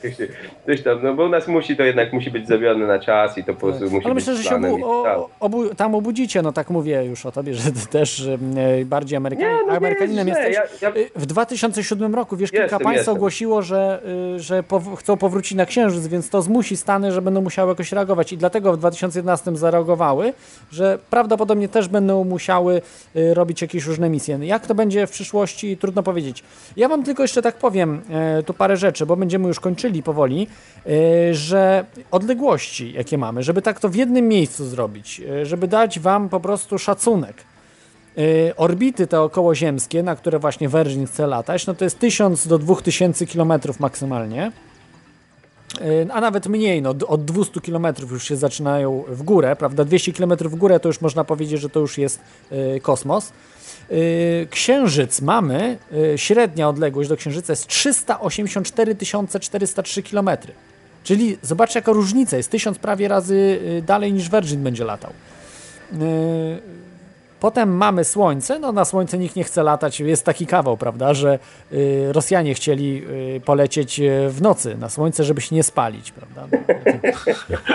Ale- ale Ale, się wy, się, spalili, wy, się, wy się śmiejecie, słuchajcie, ale jest, e, jest taki projekt. Nie, Pocz- nie Poczekaj, wiem, nie wiem po- to poczekaj, Pecie, zaraz powiemy. Ja chcę tylko dokończyć tu słuchaczom, żeby dać po prostu wszystkim em, ze 150 milionów kilometrów. Czyli prawie y, 50, y, 500 razy tyle, co na Księżyc. Mars to jest 228 milionów kilometrów. Najbliższa planeta, e, najbliższa jest chyba Wenus, ale najbliższa taka najciekawsza do zbadania. Mars właśnie jest 228 milionów kilometrów, czyli bardzo y, tysiąc razy dalej niemalże niż na Księżyc. Najbliższa gwiazda, do której możemy dolecieć, jest 4,22 lata świetlnego. Czyli czy- jeżeli byśmy mieli prędkość światła, to potrzebowalibyśmy y, 4 lata, aby dolecieć do niej. A to jest prędkość praktycznie osiągalna. Najszybciej, zgadnijcie, jaka, jaka była najwyższa prędkość, gdzie kiedykolwiek człowiek leciał, to, y, jakiś kosmonauta. Z, z jaką prędkością najszybciej leciał kosmonauta? Nie mam pojęcia. Ma, mapecie, strzelasz? Mm, nie, nie będę strzelał. 40 tysięcy kilometrów na godzinę. No nie jest zawrotna, No to jest jeżeli tak- mamy tutaj 300 tysięcy kilometrów na sekundę. Także, także to jest prędkość światła, także bardzo dużo nam brakuje. A najbliższa galaktyka, y, tutaj y, to pewnie niektórzy wiedzą, 2,52 miliona lat świetlnych. Czyli jeżeli byśmy mieli prędkość światła, to potrzebujemy 2,5 y, miliona lat świetlnych. Czyli to jest niewyobrażalny czas, prawda? Żeby, to muszą być jakieś inne zupełnie, żeby do innej galaktyki się dostać. A galaktyk są setki miliardów galaktyk.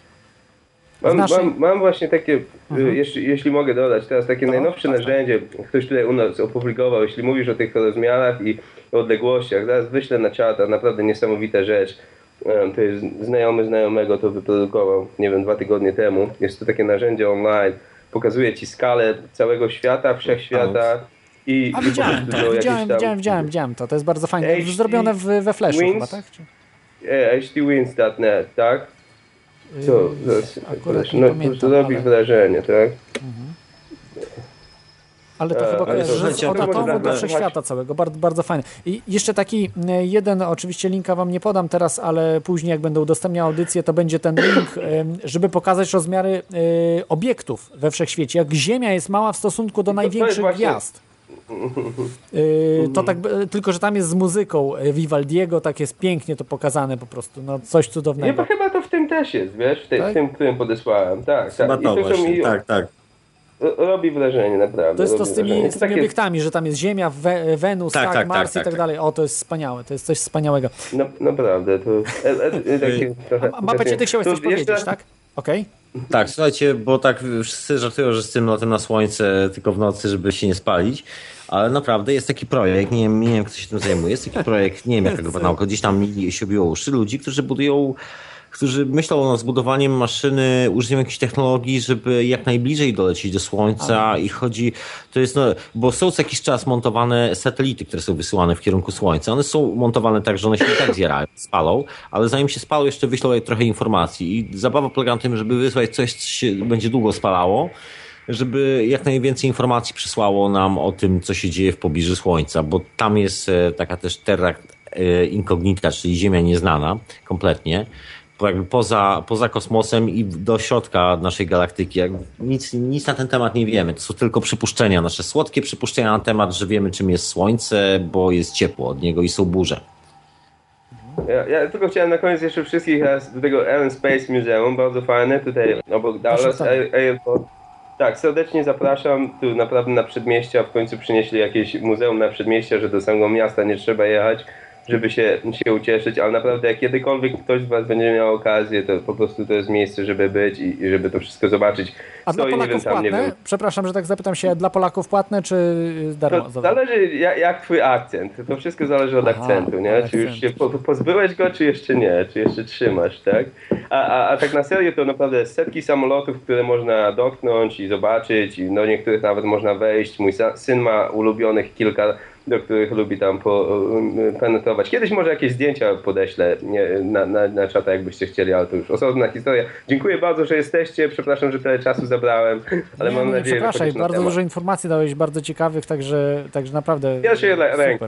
Trzymajcie się i... Pozdrów tak dzieci, pozdrów rodzinę i chodźcie tam ja. co miesiąc, bo naprawdę warto. To jest... Warto naprawdę i, jest po prostu... I wyobraźcie sobie, jest taki um, Traffic Controller, taki gość, który opowiada o tym wszystkim i ma ten cały sprzęt który mają tam i one cały czas te samoloty lądują, bo to jest obok lotniska, to naprawdę takich jest kilku tam pasjonatów, my zawsze, że tak powiem, ich podsłuchujemy, bo oni tam robią takie prezentacje, no to jest jeszcze mnóstwo ludzi z pasją, tak, którzy nie robią tego dla pieniędzy i którzy chcą, że tak powiem, szerzyć tą, tą naukę i po prostu, no nie wiem, propagować te jakieś ciekawsze wartości niż nie wiem, y, to, co nam dzisiejsza telewizja oferuje. Trzymajcie się, dzięki mapę. A ja trzymam, i, i... ja trzymam e, kciuki za, za twoje dzieci, że one może będą, Jasne. wiesz, tymi astronautami, będą podróżowały. Słuchajcie, ja polecam, a propos, zanim jeszcze pójdziesz, Kuba, słuchaj, e, weź sobie wpisz tam, już ci e, linka do Virgin Galactic, to się nazywa.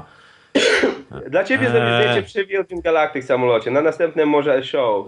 Rozumiesz, ale ta, i tam jest coś i tam jest coś takiego jak Jobs. Także mhm. jakbyś, jakbyś szukał jakiejś e, roboty dla swojego dzieciaka, w sensie kariery na przyszłość, to e, właśnie wyszkolili chyba 500, e, 500 e, astronautę, tego kolesia do prowadzenia tych maszyn. Jakbym miał koszulkę mają... radia na fali, to mógłbym, mógłbym tam sobie zdjęcie z koszulką radia na fali zrobić, ale jeszcze tego nie, nie, nie sprzedajecie. Może Budżetowo po prostu jesteśmy do tyłu maksymalnie. Także ja rozumiem, dlatego też tak wspominam, kochani, ja rozumiem, ja rozumiem. Dobra, trzymajcie się jeszcze raz i, i, i naprawdę miło was zawsze posłuchać. Muszę lecieć. Dzięki, Uściski. dzięki. Hej. trzymaj się. E, dzięki za telefonik, trzymaj się. Trzymaj się, Kuba. E, a tutaj na koniec jeszcze, bo będziemy już kończyli, e, Mapecie mam to dla ciebie też informację, że niestety kraje, które podbijają kosmos, to nie Amerykanie tak naprawdę najwięcej w kosmosie byli, tylko zgadnij kto. E, nie wiem, kto na dzisiejszy stan rzeczy, może Chińczycy? Nie, no. Może, nie, nie, nie. może Indie? Nie, na dzisiejszy stan rzeczy y, to byli y, Rosjanie, czy Związek Radziecki, czyli jak to Czyli się dalej Ruscy. Rosjanie Ruscy, czyli dalej Rosjanie. Człowiek radziecki. 17 y, to się liczy w osobodniach. 17 421 osobodni. Wyobraź sobie, że Stany Zjednoczone tych osobodni w kosmosie miały 10 tysięcy, czyli y, niewiele ponad 10 tysięcy, czyli y, prawie dwa razy mniej. Niesamowite, nie? że to tak y, po prostu no nie, Amerykanie słuchaj, odpuścili. Amerykanie odpuścili w latach 80. już, wiesz? To było takie dziwne, że do lat 80. jeszcze Amerykanie ten, a później oni kompletnie odpuścili i poszli w militaria, zamiast, zamiast dalej zdobywać e, kosmos. Zdalnie sterowane rakiety, tak, ale posłuchaj. Sterowane, e... wszystko e, sterowane.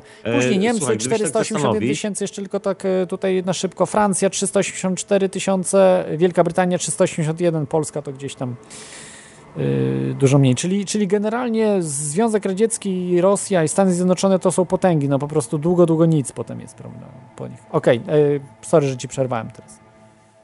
E, słuchaj, bo gdyby tak się zastanowić, to jeszcze jest. Y, Rosjanie mogą mieć więcej, bo jest masa niepotwierdzonych przez Rosjan, tudzież tak potwierdzonych częściowo lotów, które, których Rosjanie nigdy nie ogłosili, że oni odbywali jakikolwiek lot, bo o ile w Stanach jeszcze to mogło być widać, bo rakieta musi wystartować i czasami widać na zabudowanym terenie, że coś leci w niebo, to w Rosji y, było to okryte naprawdę taką poważną tajemnicą i y, wiem, że Amerykanie na radarach mieli, mieli pojazdy, do których Rosjanie się nie przyznawali, a wszyscy wiedzieli, że są to na przykład e, rosyjskie statki kosmiczne, które na przykład miały awarie, już nie wracały nigdy na Ziemię. Tak, ludzie ginęli. To też e, sporo Tak. ludzi poginęło Rosjan, bo oni tam masowo wypuszczali jeden za drugim.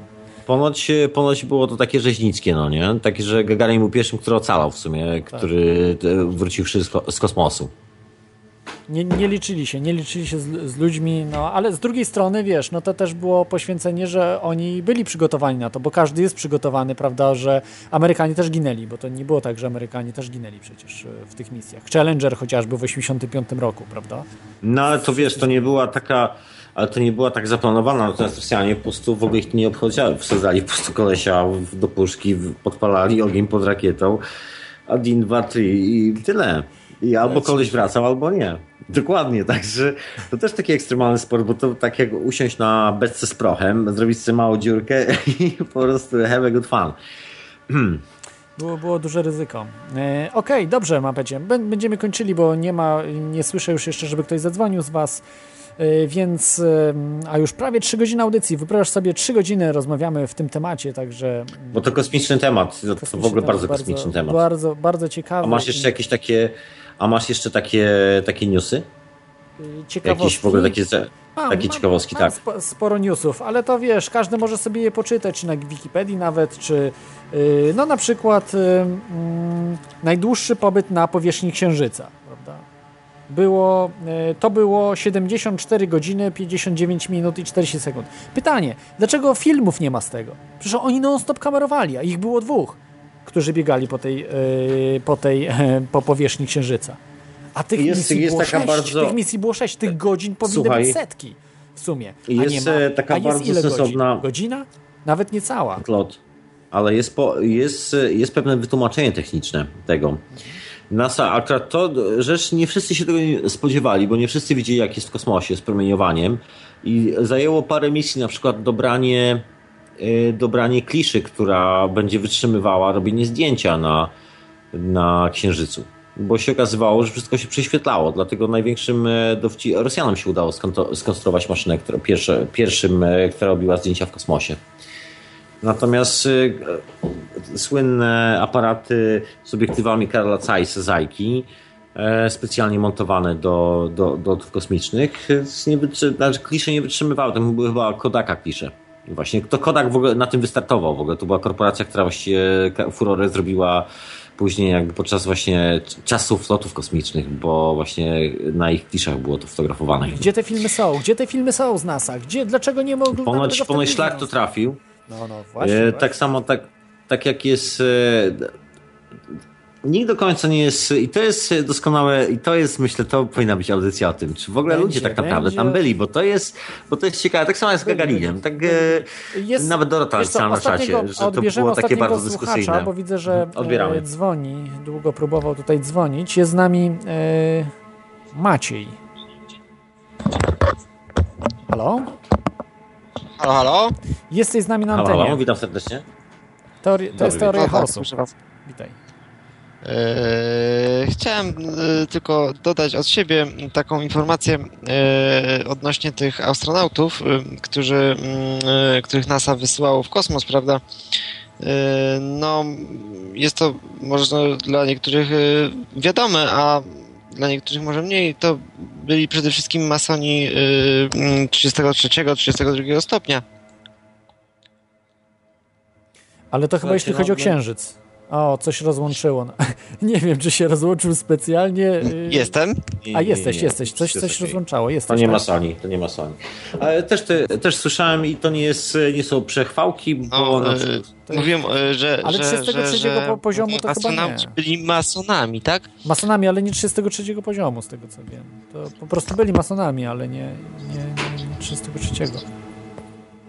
A przynajmniej z tego, co, co czytałem, że, że faktycznie byli, ale, ale nie, No nie wiem, no to trzeba było jeszcze zweryfikować. Ja się na pewno przygotuję do audycji, bo to jest przede wszystkim o Księżycu będzie audycja, bo tam jest dużo, y, chociażby sobie zobaczcie tak z ciekawości w Apollo, znaczki Apollo sobie poglądajcie i doczytajcie, czemu tak wyglądają, a nie inaczej. Ym, y, Okej, y, czy to zapomniałem zadać pytanie Kubie, gdzie by poleciał, a gdzie ty byś, e, Macieju, poleciał w kosmos? W które miejsca? Gdzie bym poleciał? Tak, jakbyś miał możliwość. No, y, y, y, myślę, że w centrum galaktyki tam podobno są czarne dziury. Wleciałbyś w taką czarną dziurę. Przekonał się jaki. Tak, no, chę- chętnie bym sobie wleciał w taką czarną dziurę. To mogłoby się skończyć śmiercią. Mogło, No, ale wie. aczkolwiek niekoniecznie, prawda? Nigdy nic nie wiadomo. czy w ogóle byś dogonił czarną dziurę? Halo? Tak? E, Kto wie, kto wie, czy w ogóle byś dogonił czarną dziurę? Czy w ogóle byś ją dogonił? Nie, przykład? można, bo można wcio- być wciągnięty w czarną dziurę, można, tylko już nie wylecisz. Nie? O to Kto chodzi. wie, kto wie. No, No, to takie ciekawostki. Dobrze, dzięki, dzięki no, to- za telefon. Dziękuję. Na razie. To już, y, Ja tylko powiem, że, e, na, na, że w logu misji Apollo jest oczywiście e, układ Oriona, czyli to, czym na przykład w bardzo wielu starożytnych e, tribach, religiach i wierzeniach i legendach i tak dalej jest przekazywana informacja, że stamtąd przylecieli e, przylecieli kosmici, którzy nauczyli nas i w ogóle i dokonali rewolucji na tej planecie. Taka ciekawostka. To już e, wchodzimy w spiski, także zupełnie inny odcinek będzie o spiskach, bo dzisiaj bardziej o rzeczach niewyjaśnionych, ale o przyszłości, no bo to też są niewyjaśnione rzeczy, tak jak nawet z tą firmą Virgin. Niby byli już tam na Księżycu, zrobili zdjęcia, ale nic nie powiedzą. Znaczy nie, nie na ten- Księżycu, oblecieli, oblecieli, no, ponoć no w tym sensie Ponoć, tak, ale zrobili ponoć, zdjęcia, wiesz, tamtej ponoć. strony niewidocznej, Nie tutaj pojęcia. też strony, wiesz, z bliska te zdjęcia ponoć, y, jakiś silnik mają, którego nie znamy, czyli są pewne tajemnice, także będziemy na pewno śledzili te tematy, bo są bardzo ciekawe. Y, to jest po prostu przyszłość, to jest przyszłość, co będzie, nie wiemy, Plotno, ale... jak na ironię, jak na ironię, właściwie okazuje się, że wszystko w tym temacie jest troszkę tajemnicą, bo żadna informacja związana tak naprawdę z lataniem w kosmos, poza takimi e, już, już później, z lat 80. udokumentowanymi, właściwie wszystkie te wczesne informacje, o tych wszystkich wczesnych lotach, to jest tak trochę więcej pytań niż odpowiedzi, bym ci powiedział.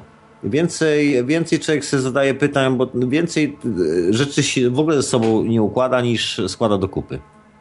Mhm. Taka w ogóle ciekawostka, takie mam wrażenie. Tu jeszcze na koniec Bo tylko tak. przytoczę, y, przepraszam, przerwałem ci, tak? Chciałeś jeszcze coś powiedzieć? Nie, nie, spokojnie. Tak, y, tutaj Dorota od razu spisek jakiś widzi y, Gagarin, że nie doleciał do kosmosu, bo katapultował się wcześniej i sfingowano wszystko i tak dalej. No tak, oczywiście będzie można o tym, o tych rzeczach mówić, ale uznaje się, ofic- oficjalnie uznaje się, że dotarł, tak samo jak z tymi misjami księżycowymi. Też się uznaje, że wszystkie one były.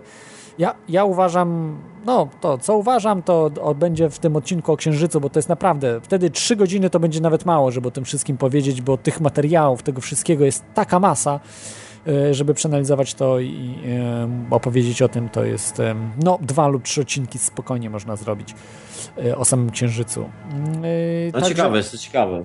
to, to będzie naprawdę, naprawdę ciekawa sprawa. Może udałoby się kogoś zaprosić, e, tylko kogo? Z Polaków to mało kto był w kosmosie, a na Księżycu to nikogo z Polski nie było, więc raczej, raczej No w kosmosie był raczej tylko... nikogo nie można zaprosić. Hermaszewski. Czekaj, e, Hermaszewski, tylko Hermaszewski. Ale w kosmosie, tak, nie na Księżycu. Dobrze, dziękuję Ci Mapecie za, za y, dużo świetnych informacji, ciekawych, bardzo Ech, interesujących proszę i bardzo. spiskowych informacji o, o y, Dziękuję ja. Dzisiaj, kosmosu. dzisiaj w ogóle dziękuję słuchaczom w ogóle za wytrwałość i tobie. Dzisiaj tak e, mimowolnie stałem się właściwie twoim gościem w, e, w Teorii Chaosu. Tak Dużo, dzisiaj... dużo wiedzy masz właśnie o twojej ulubionej firmie Virgin, bo tak chyba mogę mówić, bardzo często... No Nie do końca, nie, nie do końca Richard ulubione. Branson, Znaczy, ale mieszkając- lubisz, lubisz faceta, to słychać.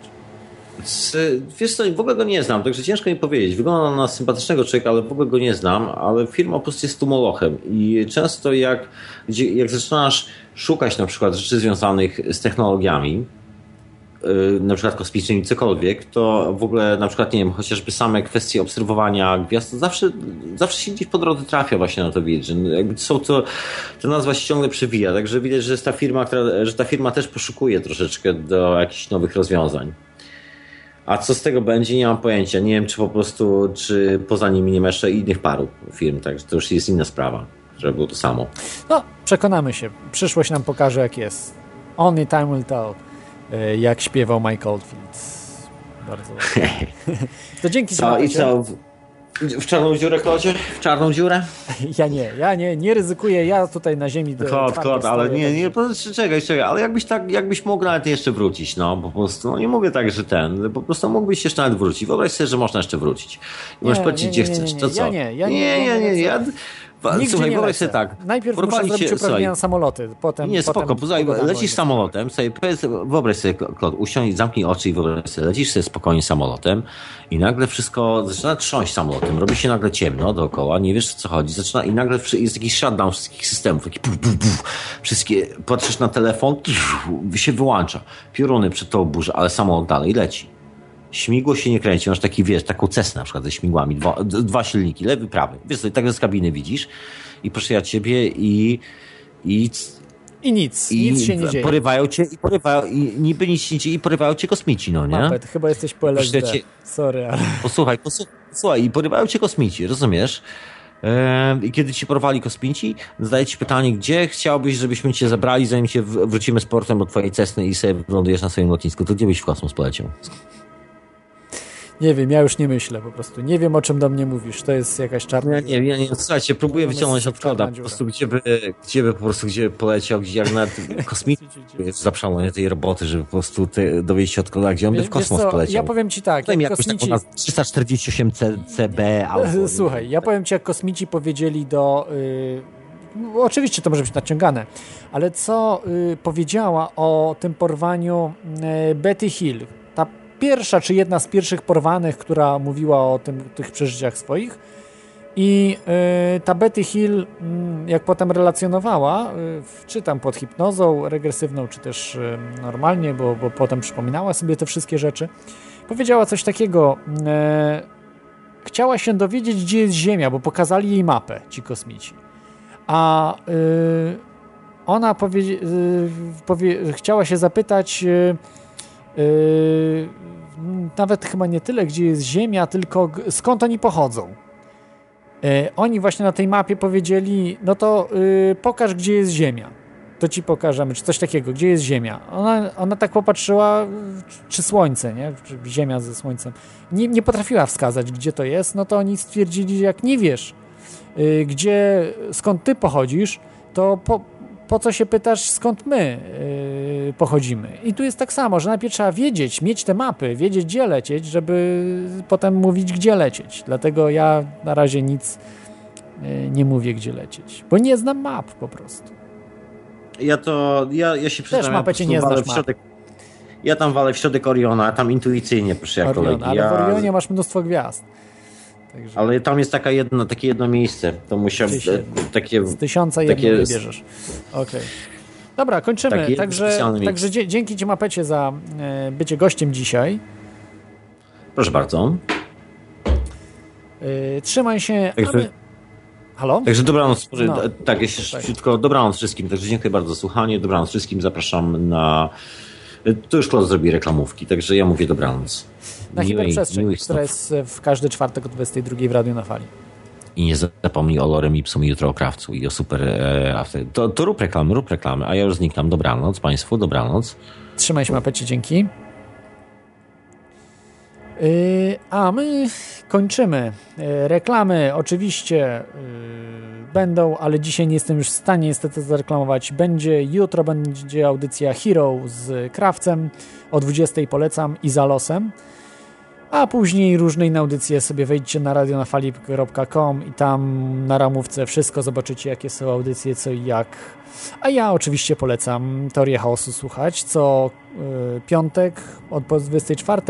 Z tym, że czasami jest raz w miesiącu Tajemnice 3RP, którą też prowadzę akurat z mapetem, więc zapraszam do tej audycji, która wyjątkowo teraz chyba nie będzie właśnie najprawdopodobniej w ten e, piątek, tylko w przyszły, czyli po y, tym długim weekendzie ze względu na to, na y, organizację, prawda, gości, y, którzy wystąpią. Także reasumując tutaj cały kosmos, bo na kosmosie, o kosmosie musimy skończyć. Myślę, że zdobędziemy kosmos, ostatnią granicę. Ale kiedy, tego nie wiem. Na razie zdobywamy go bardzo powoli, bardzo tak um, bym to określił skromnie. Czy firma Virgin pokona tą barierę? Zobaczymy. Myślę, że tak. Do usłyszenia za tydzień. Trzymajcie się, miłego weekendu, cześć.